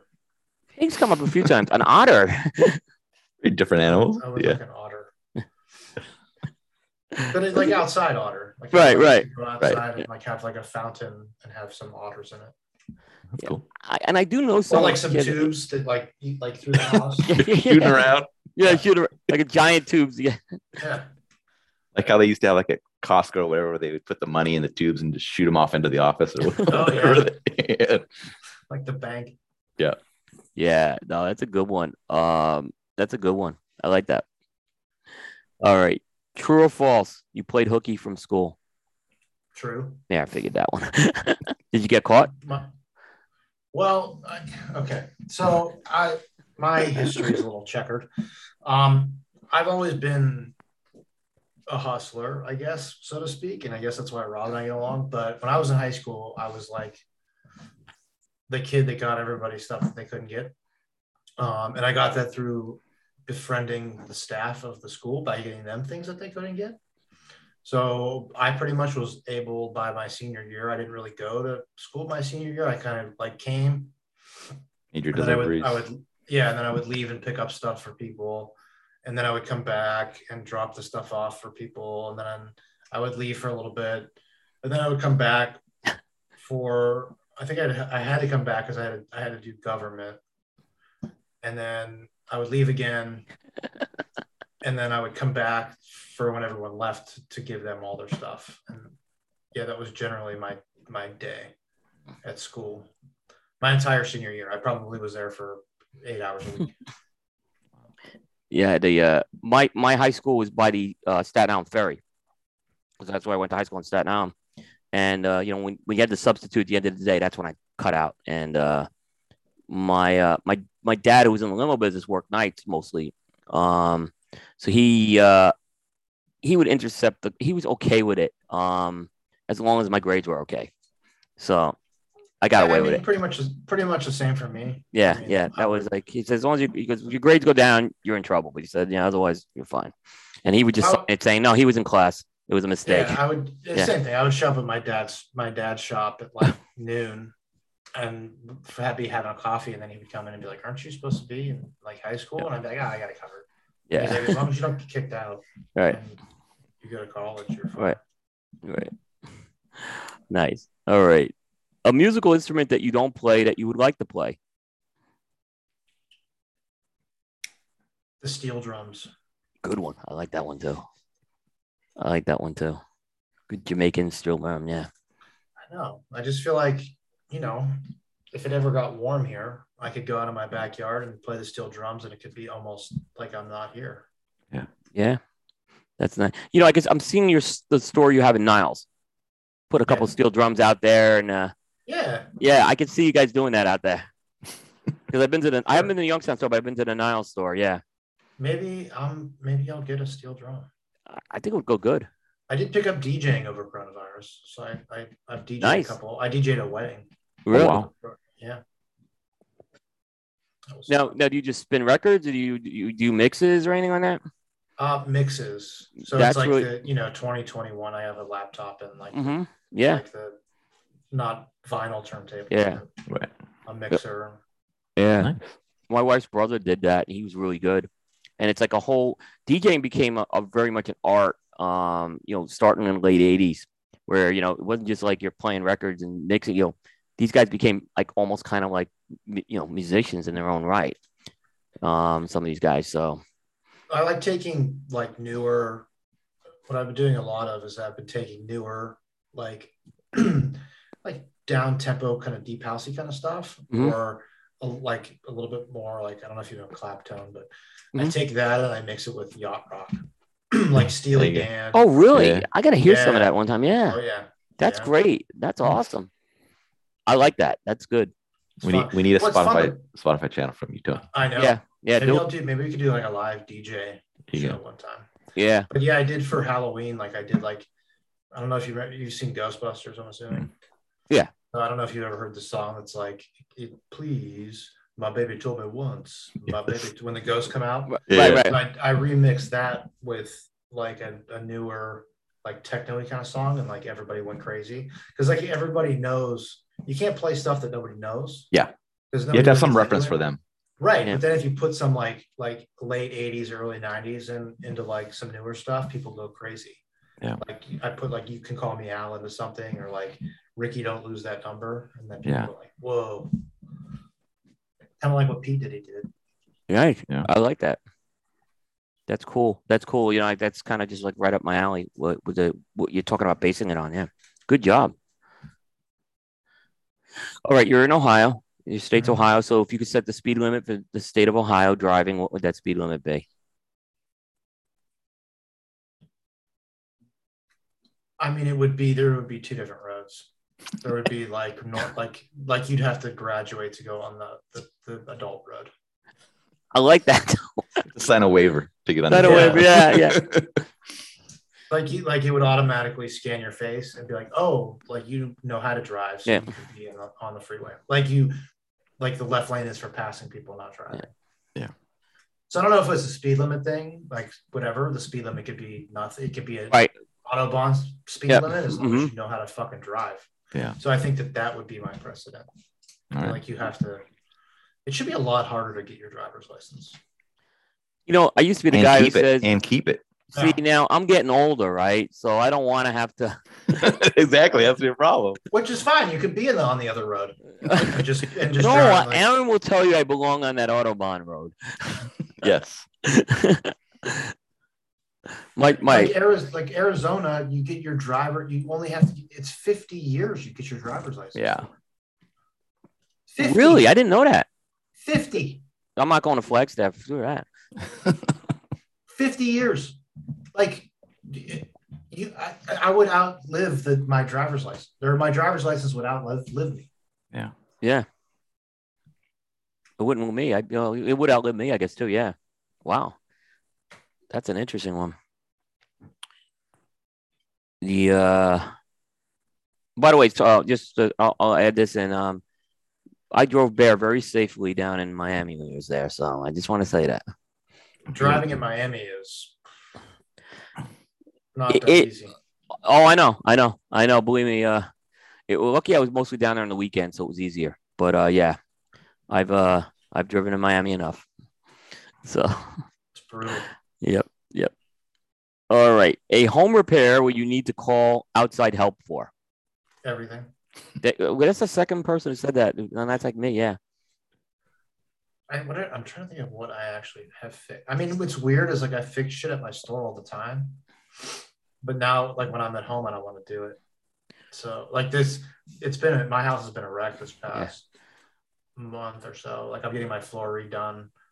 There's there was a leak in my boiler. I had to get cement put down. The plow truck ran into my pillar out front.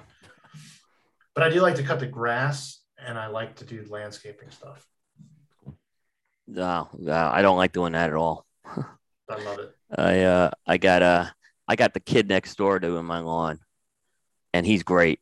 He's like 18. I I said, well, you better not go to college, because he is. I'm, uh, so I'm gonna lose him. So I said, you better, you better get me someone else as good as you, because he's been doing it for the last two years for me, and he's really good. This kid, so he's reliable. And he goes, I have to raise you five dollars for inflation. I said, I'm gonna give you that. Yeah, don't worry about it. I would give it to him just for Yeah. using the word. Yeah, Yep. his dad originally started like helping him out with it. Right now that he just does it now, he's like he's great. The kid, so yeah, exactly. My thing is that like from my busy day, I, I don't even listen. I don't listen to music or anything. I just put on like the like the noise canceling with the mower Mhm. and like the white noise and like my phone stays in the Yeah. house and I just like nobody Yeah. bothers me for two hours and it's magic. Nice. Yeah, yeah, and actually, I have a um a very allergic reaction to poison ivy. I'm highly sensitive to it, and I do have poison ivy on my back property, unfortunately. So I, I can't do anything back there, unfortunately. I mean, if that thing just it's if that thing just touches me, I get it, uh, and I get it bad. So, so yeah, I uh, I have to watch that. That I, did, I should have known that when we got this house, and uh, we, I, When you I guys actually got the spiders coming too, Do you saw that? yeah Oh, the parachuting spiders. yeah Yeah. Yeah. Yeah. Yeah, but we had we had an ice we had an ice storm, right? And um, it took down some trees. And when I went out there, this is in winter. There was, I hit some poison ivy and got it. Um, In the so winter. in the winter, well, because again, it's down here. Right. It- yeah, so it's a little different. So it you know we, it was warm enough, but it still was toxic enough for me. Yeah, yeah, Wow. yeah. All right, and the last question of the night: If you had a reality show, what would the title be? Four shots with Tony and Jeremy. There you go. Featuring Uh, William Cooper. Uh, well, I'm, I'm, I'm, I'll come back anytime you guys want, and I'll recreate that magical moment for you. Uh, mixing f- four. Well, I went. We went two rounds, and I, I was fine till after the show. I can tell you that. Get you. Aaron, you were watching that show, and you knew that something was going to happen bad with me. I think. Yeah. I mean, I, I've, we've hung out uh, plenty of times, and when we're all drinking, you're you're just drinking Diet Coke. Right. You might have a, you might taste something that was Right, right. boring, but you're not drinking. So when you're gonna, when you're going on the show, I'm like, this is gonna be, this will be fun. So. it was good. Uh, hey, so Tony, first of all, thank you so much for being on the show. Thanks for your My pleasure. friendship and everything. It's uh, you know, I look forward to another ten years of doing all this stuff with you, and uh, you know, um, too. Um, hopefully we, you know, I think well we'll be at the show, but we'll see you there. But hopefully I see you sometime before that. You know. Yep. All right.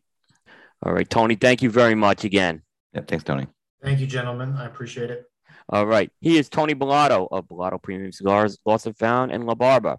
Take care, Tony. Have a great night. See you guys. Thank you. All right. Take care. All right. Um, so let's get into our Sopranos segment, um, Aaron. Um, and right. we're, gonna go back to, I guess, some of these facts. We did a few of these like last month, Mhm. and I have some more facts that I pulled out. Um, so um, let's start off with. So these are just some facts of folks who didn't see the last show. There were 10 trivia facts from The Sopranos uh, that were on the IMDb site. Um, they're just trivia, little known facts, and we're just gonna go through them and comment on them as so as so fit. Um, some of these, some of these, I guess, were eye openers, and some of these were not surprises to me. So, Mhm. um, so the first one is uh, David Chase, who's the series creator. He had one rule for the scenes in Dr. Melfi's office: no camera movements. Yeah, well, I think we talked about it. Did we talk about that one? That may Previously, some of these or- were re- some of these were repeated, by the way. Yeah, I don't know if we talked about it on the show or just something we talked about offline. yeah, But uh, yeah, you mentioned that, and I don't, I don't know that I necessarily knew it, you know, watching the show. yeah. But that's that's pretty interesting. that was interesting. Um, and I haven't gone back to like check it. Yeah. Yeah, so I want to actually go ahead and check to see how valid that is. All right, this next one. Corrado Soprano's nickname was Junior, Uncle Junior, and it was taken by an actual nickname used by Tony Sirico when he was a gangster as a young man before he became an actor. I can't see So- Tony Sirico being called Junior. That's kind of weird. Yeah, when it says taken from an actual nickname used by him, So like, does he, that mean he was called? He called somebody that, or he was called that? maybe he it says used by him. So I would assume maybe I'm reading that now, and it, yeah, you're right. Okay, so yeah, maybe that was just somebody that was in his, you know, that he, you know, was around. That they thought that that would be a good. Okay, good Junior. name for yeah, a okay, character. Junior. You don't give me the money. Yeah. Yeah, I could see him say that. That I could see. Yeah. Yeah. That could that that could see. Okay. Now this one was a surprise to me, and I didn't know the statistics on this. Right. Mhm. but I, I have a couple of reasons why this one was a big surprise. So the show staff, as of the end of the show, 2007, had accumulated six Primetime Emmy Awards for outstanding writing in a drama series, which is a record. Mhm. And every season, because there were really seven that they did, this so Right. six. Every season but the second received Emmys for writing. That shocked me because I think season two is one of my favorites Right. with the writing. I mean, um, that one surprised me because again, you have the whole pussy thing, Yeah. you have the whole Richie Aprile thing, um, Janice coming into the show that year. I just thought the writing was really good that year, and if any year it would win, I would think that would be a winning year. So uh, I thought that was some of the best writing that year. Yeah, you just have to wonder maybe what you know what did win, you know what Yeah. kind of what was it up against that maybe that there was a reason that something just was really, you know, just a little bit step above that year. But I could definitely see that you know the series would win that Yeah, so frequently because it, I mean it's a fantastic series. Yeah, we- no, it was and the writing was really obviously everyone always talked about the writing. Yeah. Um, I thought the writing maybe got a little weak in that second, that first season six. Right. I thought it got a little it- after he got out of the hospital from being shot. I thought it got a little weak. Yeah. But uh, that stuff, I mean, that whole stuff uh, when he gets the whole uh, Kevin Finnerty thing, I thought was brilliant how they wrote that part. But I thought the second half of that season's first season six was a little weak. I thought. Yeah. Yeah. All right. Now, this one, I, I want to actually fact check this some more. It says James Gandolfini was the only cast member to appear in every episode. I could see that. I, the only I was the only one I could see is Carmela. Yeah, but That was um, one, that would be the only other character I could think of yeah, but I could see how that shoot she Yeah. might not be in an episode. because I Oh. know Tony Sirico. He missed some shows when he remember he was in. They said he was in jail. Well, he was in Mhm. jail, but I I think there was a contract thing at the time or something was going on with that. Why he missed a couple episodes. Right. So yeah. But yeah, the only one I could think of that if I had to fact check it, I thought Carmela was in every episode. That's why. Um So that would be the only other one. But yeah, Gandolfini was in every. Imagine an episode without him would have been yeah.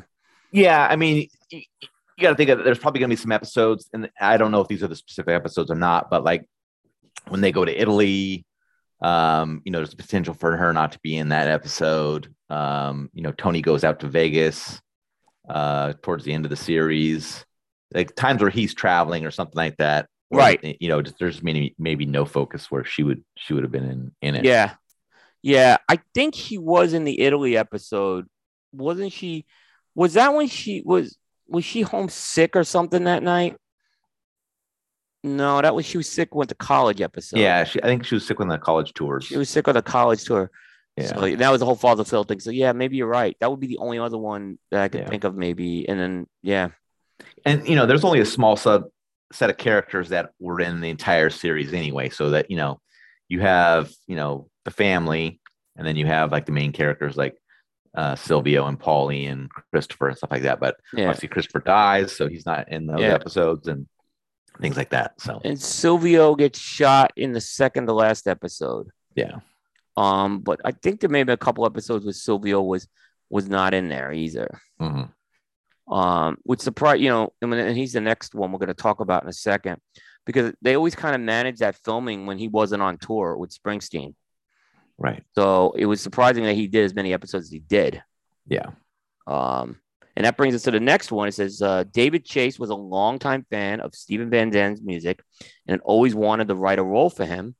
Uh, when Chase saw Zandan induct the Rascals into the Rock and Roll Hall of Fame, he invited him to audition to Tony Soprano, even though he had never acted before.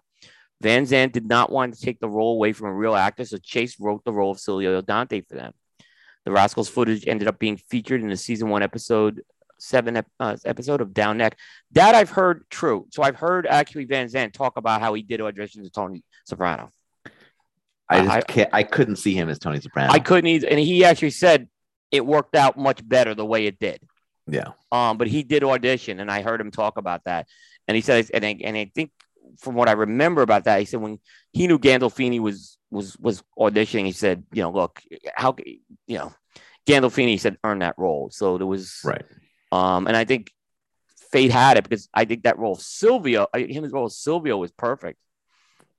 Yeah. Now the, que- the question I have is, is he was he playing a character, or is that just how he acts? Because in, obviously, when he did, uh, I, I'm blanking on the name of the other series now, but he basically played Silvio in the other series, right?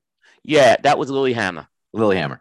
So, like, does, is that just the way he acts? Because if that's how he acts, there's no way he could be Tony Soprano, right? Like the, the series just would it would be more of a comedy than Yeah, a drama, right? you know they what they they could have easily made Lilyhammer a spinoff, um, where he he ratted, and he goes, you know, and he spins off and he goes to the Lilyhammer. Yeah. Um, they could have easily done it. Um, there is an episode of Lilyhammer. Did you see Lilyhammer? Yeah, There is that one episode where he goes to New York And they do kind of a whole parody of the Sopranos theme and them going in. Yep. He goes to New York with the two Norwegian guys, Yeah, yeah. those two goofball Norwegian guys. So yeah. Um, but yeah, so they did and uh, uh Tony Sirico's the uh, the priest, his Mhm. brother the priest. So that was kind of but yeah, I could have he was because he was so much that same character. Mhm. Um, I, I I mean it was almost you you would watch that and you think you were watching Silvio. Yeah. It's like it's just like Yeah. it was if, as if Yeah. it was a spinoff. Like Sil- Silvio didn't die. He went into the witness protection program, Yeah. kind of a thing. Yeah. you know, you know, I am a Springsteen fan. Um, you know, his his role in Springsteen was kind of like this gypsy kind of musician. He had that gypsy look, and Yeah. um, you know, he uh, so he, he those are the only two roles I know he's acted in, really major roles. So that's really maybe the only type of character he's played either. Yeah. So you know, maybe when they were writing Lilyhammer, they easily said, "Hey, we want we want Van Zandt." Well, actually, Yeah. Van Zandt created the series. Actually, Van Right. Zandt created that series. So um, it is a that was one of the shows that they I wish it didn't end when it did. They they should have did a lot more episodes of that Right. show. It was a good show. All right. All right. Uh, back to Tony Sirico. Tony Sirico only agreed to sign for the show if it was guaranteed as character Paulie Walnuts would not be a rat. aka an informant. As explained in James Toback's documentary, The Big Bang, he had served time in prison for robbery. Altogether, Sirico's rap sheet included at least 28 arrests. Reportedly, he appeared briefly in an uncredited role in The Godfather 1974. Some aspects of Sirico's real life, a brief stint in the military, etc., were added to Paulie's real life as well. I could see that. Mm-hmm. I could see, you know, I could definitely from every. I, I haven't seen a lot of interviews with Tony Sirico. Right. Um, I don't think he ever did Talking Sopranos. So, um, you know, so I haven't seen, but I could see him doing that. Mm-hmm. Yeah. Yeah, I could definitely see he he he didn't he wouldn't want anybody to confuse him, you know, because you know you got. I'm sure that constantly those guys were hit up by you know people that were in the life or wanted to be in the life, right? And Yep. so they probably saw things in the in the show that they thought that was really the person and not just the character they were playing. And he probably just didn't want any like questions about you know whether he could do that or not do that, right? Yep. Yep. Agree. Yep. Agree with that. Um, and yeah, they, they, those, I mean, I, I heard stories of him with the hair. Like he was very particular with the hair, even in Mhm. real life. So, and they carried that into the show as well. So you, you could see those little is- idiosyncrasies of his character that they've done. So I could definitely see it. All right. Here's a good one. I didn't know this one at all. Ray Liotta was a top choice to play Tony Soprano, but he turned it down, stating he didn't want to commit to a television series. Later, Liotta was in talks to play Ralphie Cifaretto, but ended up not taking the part. And of course, he ended up taking the role in the prequel, The Many Saints of Newark. Um, I can't see him in either one of those roles as, as, Tony or Ralphie. Uh, I have a harder time seeing him as Tony, but I could see him playing Ralphie because I could he could play a wormy kind of guy like Ralph. Um, yeah, but but uh, yeah, I would say that um Joe Pantoliano was more wormy. Yes, I agree with that. He's because he's played that character in other movies as Yeah. well. But I could see Liotta kind of getting away with that. Um, I could also had had seen him playing Richie Aprile. Oh, definitely, good one. Yeah, I think I could see I could have seen him in that role. Yeah, I, I definitely could have seen it as well. Now we differed on this. I really liked Ray in the role as uh in in um many saints. I love that role where he played uh I think you, yeah, I, I I didn't I don't disagree with the role. I think we ta- we were talking to s- I don't remember who we were talking to. Somebody didn't like it. I don't know if it was Jay or somebody else. Maybe Right. didn't like him in that role. But I thought, yeah, I thought he played well. I I thought he played the you know the brother in prison uh really well. yeah, um, I like the dual role he had with yeah. that. Um and you know, I liked I think I've talked about this. I didn't see Goodfellas until a few years ago. Um and I really liked him in Goodfellas as well, but he was younger He was then. fantastic in Goodfellas. Yeah, I mean, he really was. I was a and, and then like you, you know my reason why I didn't watch that movie, right? Why is that? Because I can't stand Joe Pesci. What? Yeah, I just can't stand This him. ridiculous. I know, I know. You get everyone gets. I couldn't stand him in Lethal Weapon, and just uh Yeah, and finally- that's different. But like him in him in Goodfellas, he was good in him Goodfellas. I'm gonna give him. Casino. yeah, I well, because and and in I know you don't like to care for the movie, but uh what's the most recent one here? The one that everybody said they hated, but it was pretty actually still pretty good movie. Uh God damn. One with De, you know the one the, the one recent one with De Niro and him and oh, well, Irishman. Irishman. Yeah, I yeah. think he was fantastic in that. I thought he was as good in the Irishman. I'll give you that. Yeah, I'll give you that. He was just. It was those Lethal Weapon movies I couldn't stand. Yeah, yeah, that's, that's different stuff. Yeah, that it just. But you know, a lot of people said, "Look, they told me put that aside and watch this movie and watch him in it and give him a fair shot." I did, and I, I Goodfellas became one of my favorite movies. Yeah. Like after like I only saw, I think I only saw it like 2016, so it was like a long time. Wow. Yeah, so I, uh, yeah, so so uh, great movie, great movie. All right, the next one. Before J- series creator David Chase chose the song "Woke Up This Morning" by the UK band Alabama Three, uh, he wanted to open every episode with a different song. HBO executives convinced him that viewers needed to be able to identify the show with a theme song. However, every episode ends with a different song. Love, I love that how every episode ends with a different song Yeah. I think I think that was the right choice. And they make that they find the different song that kind of really goes well with the ending a lot. They tend to really pair that well. yeah, having a consistent ending song is not not important at all. I don't think in my mind. Yeah. Opening is yeah, I can I, I understand the reasoning. Like you want to you want to hear it from the other room and know that the show is on, right? Yep. That's what you want. Yep. But you remember when when the episode the Tracy episode where that's the uh Ralphie kills the uh that's what Ralphie yep. kills her and then Tony and Ralphie get into the fight. They open that song, uh they open that they do their opening theme and then they go into uh the Kinks living on a thin line. Mm-hmm. Um and I thought that was brilliant how they just paired that with the opening scene at the Bada Bing. Um, so I, I, you know, I could see how Chase maybe, maybe that was what he had originally had in mind to do that. Right. But I, I, I think the other thing I'll say is I think he made, I think he was the guy who made it like cool to do this, closing the song with a closing the show with a different song because a lot of other shows would follow that. Yeah. Um, yeah. particularly on HBO. Yep. And it's leading into that one. This was the first cable television series to win the Emmy Award for Outstanding Drama Series. Yeah, I you know it always used to be it would be one from the big four networks all those right. years.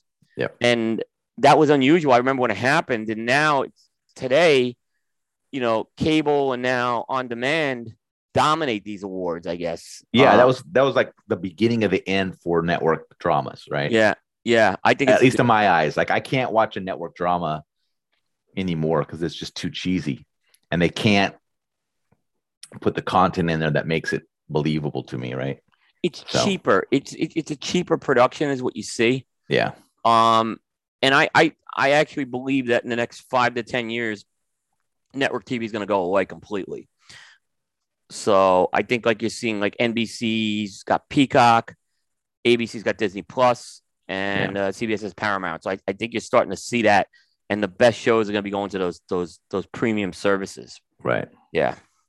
But yeah, that was the beginning of that. And then this last one. During seasons two and three, Steve Schirripa had to wear a fat suit in order to play Bobby back on. Yep.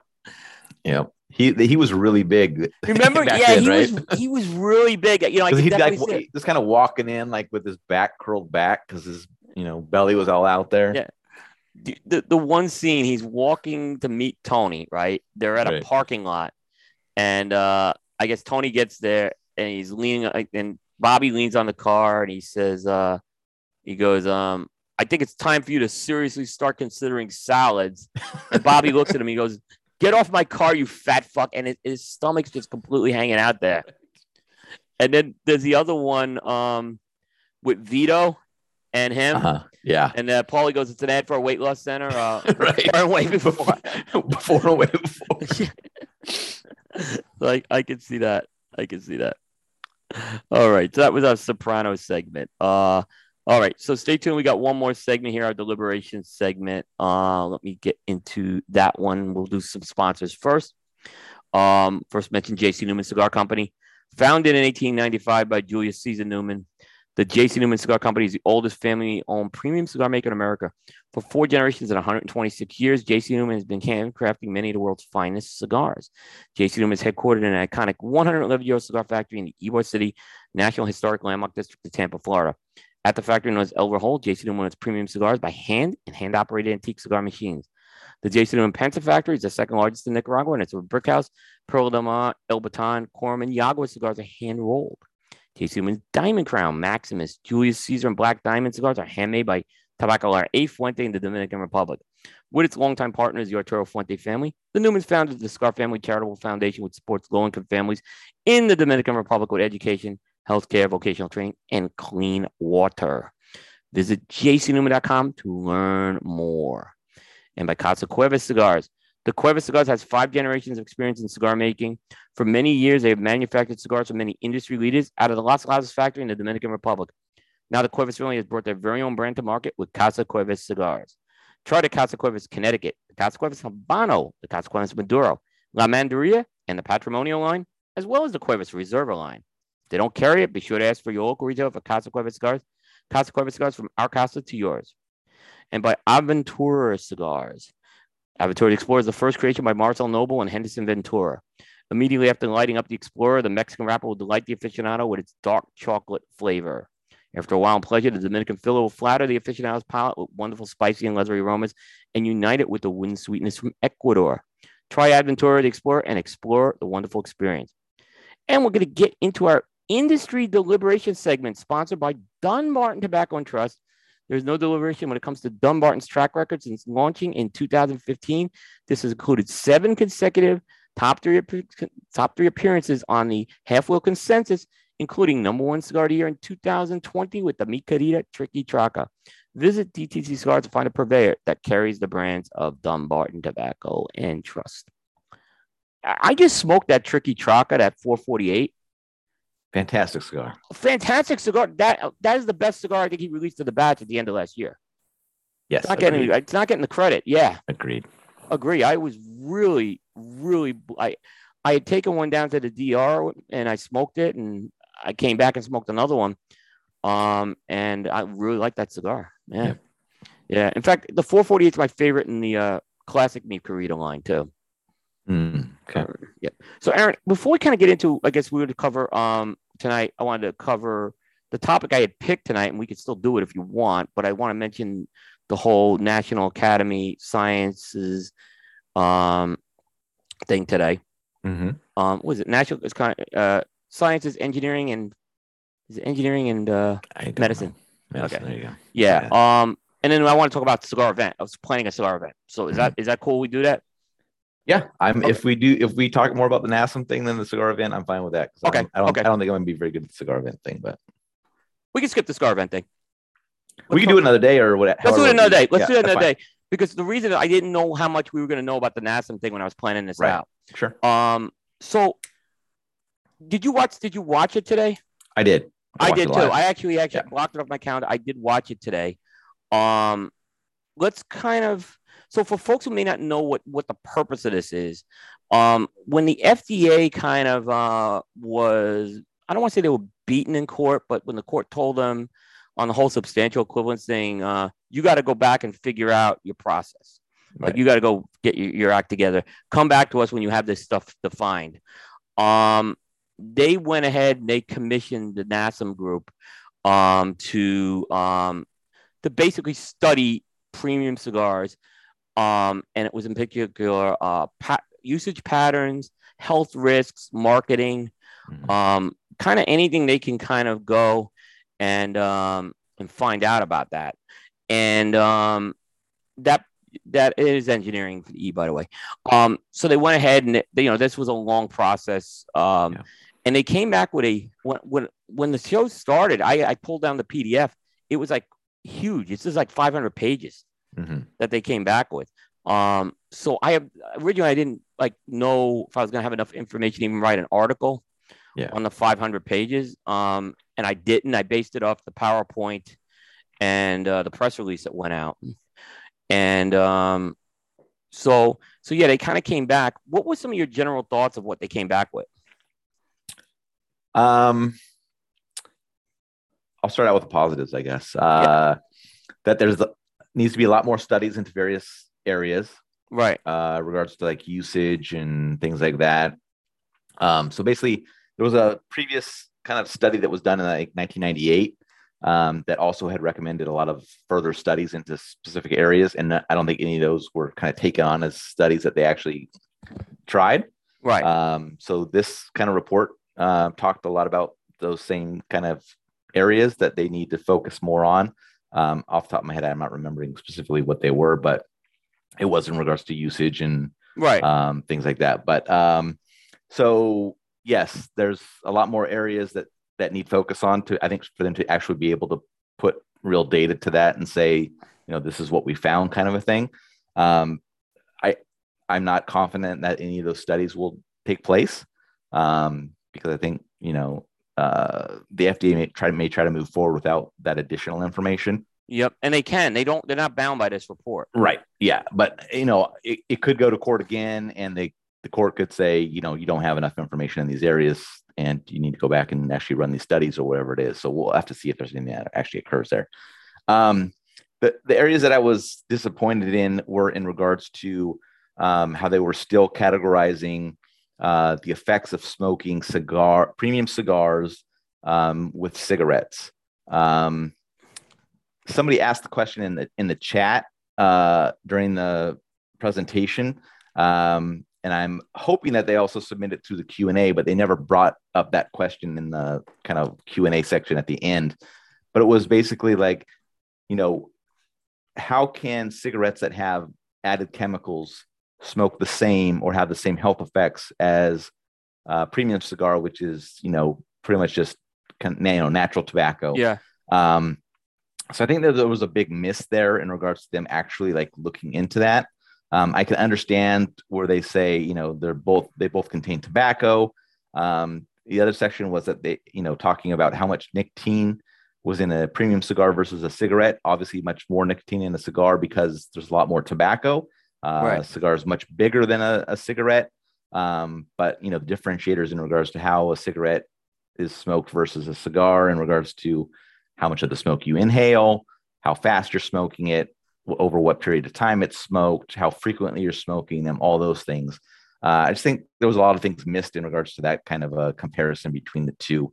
Um, the marketing piece, um, you know, they I think they kind of just browsed a little social media, looking at some magazines, things of that nature. And obviously, you know, you see, you know, uh, they took I think a Drew Estate uh, email uh, push that you know was sent out, and it you know it shows a bunch of people and talking about having a fun time and all that stuff. So obviously, they're going to think, you know, oh, this is glamorizing smoking, so obviously it's bad and things of that nature. So, um, yeah, I think you know, without having the studies in, in, you know, if that kind of information and marketing is consumed by minors, um, that's, that's an area that needs a little bit more on it. But, right. you know, if somebody, if somebody's looking to go after cigars and they see the presentation and things of that nature, like there's nothing here that's going to change their mindset in regards to, you know, what their, what their thoughts on it were already people in the cigar industry are going to look at it and say, "Oh, look at these things. They're saying, you know, that it's not so bad and stuff like that." But we're not the ones that need to be convinced. It's right, the, right. It's the people that are against very, it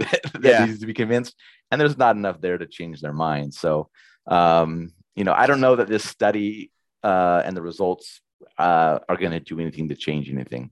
So, those those are my thoughts. Yeah, I, I that last point you make I think is important. Um, so I got a couple of comments. Um, additionally to that and some of them overlap too. So my first thing was like we're going through the presentation, and I see that they they don't know what the definition is of a premium cigar. Now that's not their fault, right? right? Because there it, it's and I wrote this today. It's 2022 and we're still trying to get a definition of a premium cigar.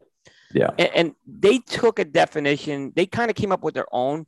It was based well, on a lot of the ones that are out there already. So it wasn't yeah, far. So, John McDavish told you know kind of he what he did is he pulled the definition that Altria put out in their uh, paperwork uh-huh. that they sent out a while back. Right. And it was it was almost verbatim. Okay. Uh, what was in the Altria definition? Because it was different from the court one that, that was used. Yeah. Why, yeah. Yeah. But it wasn't like none of these were terribly far. But I'm like, are we still not at this point yet? Like we've been at yeah. this for 15 years and we still can't figure out the definition of a premium cigar. Uh, but I don't think they were. I don't think there was anything in there that we would disagree with what they put in there. I think it was a fair definition there.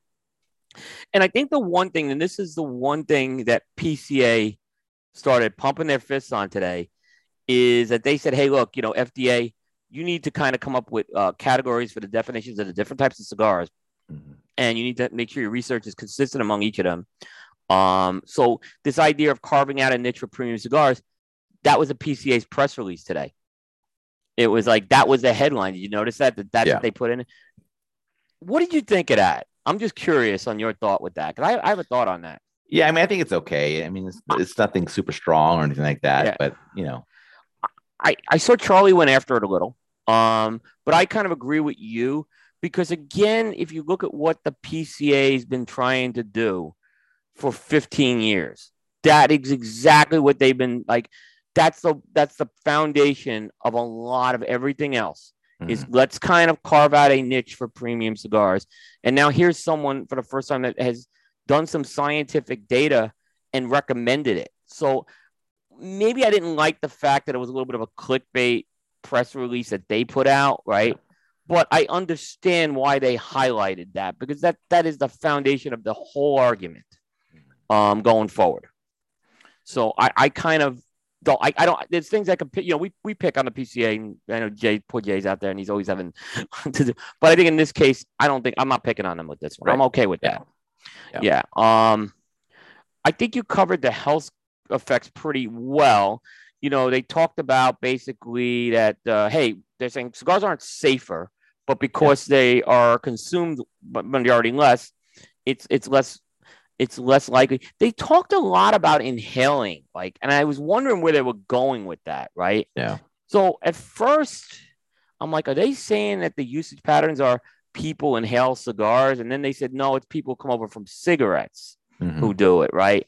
But I was getting, I was like, I was that was worrying me a little when I started because they talked a lot about inhaling in that presentation, but the, the point I think they were just trying to make the point is like when when because they talk a lot about like usage patterns when someone switches from one tobacco to another. So um but I, I- so that was okay.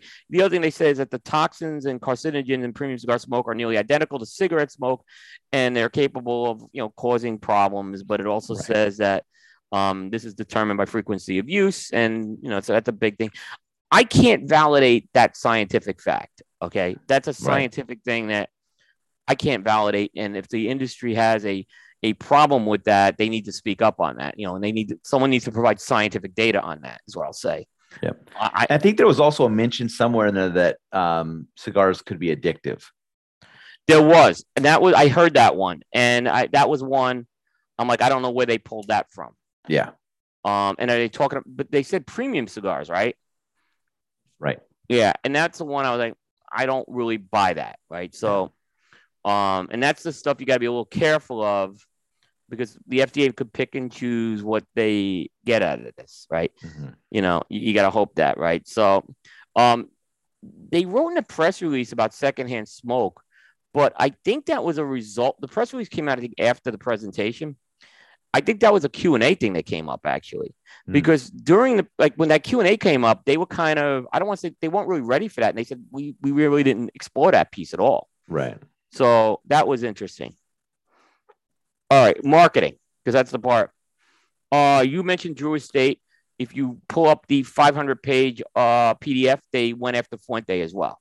Hmm. Uh, in particular, they went after the iconic ad of uh, Carlos Fuente Sr. and Carlito Fuente. Um, and what they went after in the ad saying it was available in the airline magazine, which, uh, Cigar aficionado in the in the airport. Yeah. well, no, no, the, Oh, oh, with the I see. I you know, see the one you're that's in front of your seat, you know, right. Yeah. Okay. So, you know, I could see some concern with that. A kid picks up the magazine, right? Um, how many kids pick up that magazine? You know, I, I, I don't know, but that, I, that's what they they pointed out.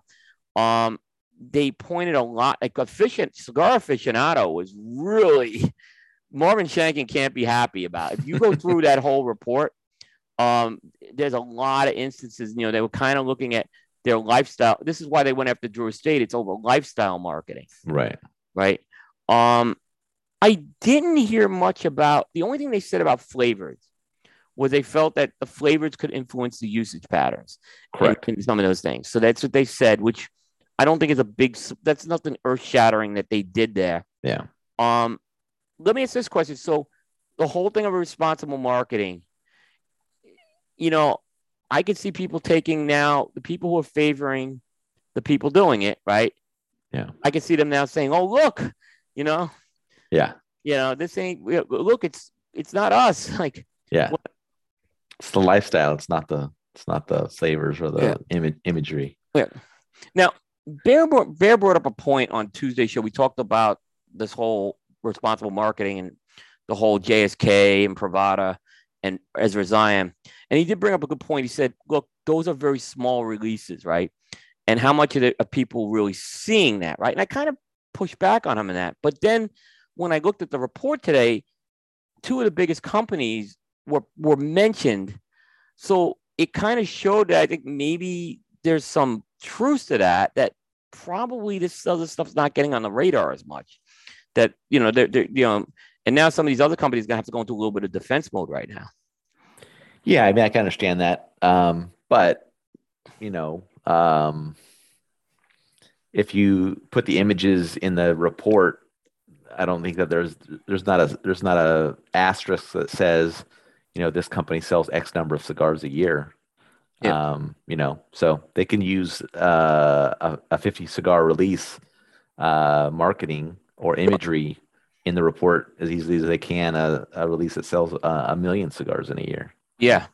Yeah. No, that's a good point on that. Um, you know, and then you know, back to the Drew Estate thing, I wasn't quite understanding why they were going after Drew Estate. And I don't think they were going after Drew Estate over use. Mhm. Did I think they were going after Drew Estate for look, they're permeating that stuff into lifestyle. Yeah. That's kind of how I did. I didn't because there was nothing to say that um DE25 was a kids festival. I mean, there's just Right. nothing with that. Um, that's how I took it. The same with the Fuente thing. Um, although if, if there's that case, if some kid actually picks up that magazine, I mean, he's got to be really bored, is what I'm saying. Yeah. Um, again, but you know, those are things that you know the FDA could pick pick these things up and uh, pick and choose what they're going to do with this. Right. Exactly. Yeah. So, um, what else do I have here? Um, well, yeah. So you you think that nothing's going to happen with this? That I don't think there's anything that's. I don't think there's like any positives that's good for the cigar industry coming out of this report. Um, you know, I think the FDA is going to continue do it, do what they want to do, regardless of the contents of this. They're either going to, you know, continue to bring the hammer down um, because that's their goal, or they're going to decide uh, we don't want to waste more resources on it and just kind of let it go uh, until things you know get crazy again in the Yeah. industry and they say all right it's now it's time um so i don't i don't know that this you know i don't i don't think this report shows the fda anything that says oh hey we got to reevaluate no, and I think if anything, the report was was thin, even though it was 535 pages. If that makes Yeah. sense. Yeah. Um. So, to me, they're gonna have a lot more work to do with this, right? Yeah. Um. I don't think this is affecting anything going on with flavors, is what I'll say. And if anything, it might have the fact that they're saying that the usage patterns are influenced may accelerate it. right yeah So, so I think flavors that if you're a flavored fan, um, you're you're not gonna get anywhere with that. Um, that's what I was gonna say. The I um, I don't know what the next step is actually. Mhm. I don't know if the FDA responds to this or they they go back into a rulemaking. They use this as an input to a rulemaking process. I'm not really sure what what the next step is going to be in this. Yeah. Um, but what I say is I don't think that uh, I think they're going to do what they were going to do regardless. Yeah. So um, I don't think this is now. Here, here's a question I have for you. So in there they said they expected they they I guess underage usage of products was like one percent, right? It was really Right. low. Yeah. So does this kind of take some? Does PCA look at this and say maybe we don't go down this road and uh with the responsible marketing? Do you think they'll change their position on that?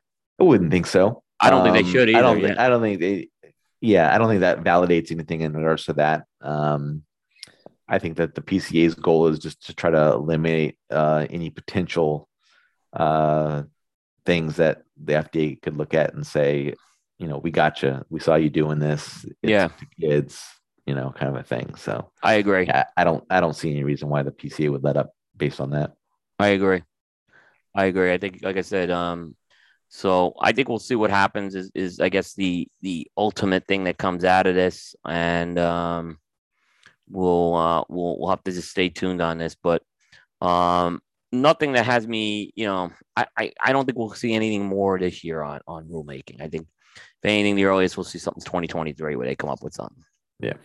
Yep. And by the way, I just want to clarify a point for our audience the only way the FDA announces new regulations is they put out a press release and they say they're going to publish it to something called the Federal Register because it has to go there by but that's the that's the law when you regulate and technically you, you have to give people the ability to comment on it. So if you hear of anything coming from the FDA, it's not it has it always goes through that process just so folks know because there's a little misinformation about that this week. So yeah yeah um, and, and, you know, it's not they're not going to send an email out with the well, you know, they'll say they'll say, "Hey, on such and such a next Federal I think usually publishes on a Tuesday. So next Tuesday you'll see this in there, and that that's how you if you're known because I, I got a ton of phone calls on I guess that whole PCA thing when they said flavors were banned, right? And it wasn't the case. So I just yeah. want folks to know if you if you're wondering, that's the way to check it out. Yep. And uh, so it's uh as far as that goes. So I guess that's it.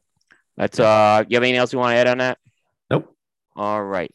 Um all right, programming notes. Um no shows next week on prime time. I'm traveling next week. Um the next prime time show um will be on Wednesday the 23rd. Uh we'll, we'll announce what that show is going to be shortly, but we're doing that show on Wednesday instead of Thursday at our normal time next week. So, like the week after. So, that'll be the 23rd. There's no shows next week. And actually, the day before, Bear and I will be having, uh, we'll be doing the La Zona show with Hector and Jack. Uh, we won't be at La Zona this year, um, but we'll, we'll, we, they're going to come on the show anyway that night. So, yep. so stay tuned on that. So, no shows next week, just so everyone knows. That's why there was a lot of shows this week. Um, so, I'll be traveling. And then you're going to be traveling after that. So, right. Yeah. All right. That's it. Um, thanks to Tony Bellotto. Thanks to our audience. Um, that is going to wrap up primetime episode 222 into the annals of history for Thursday, March 10th. Now, Friday, March 11th on the East Coast. We'll see everybody the week after next. Take care, everybody. See you guys.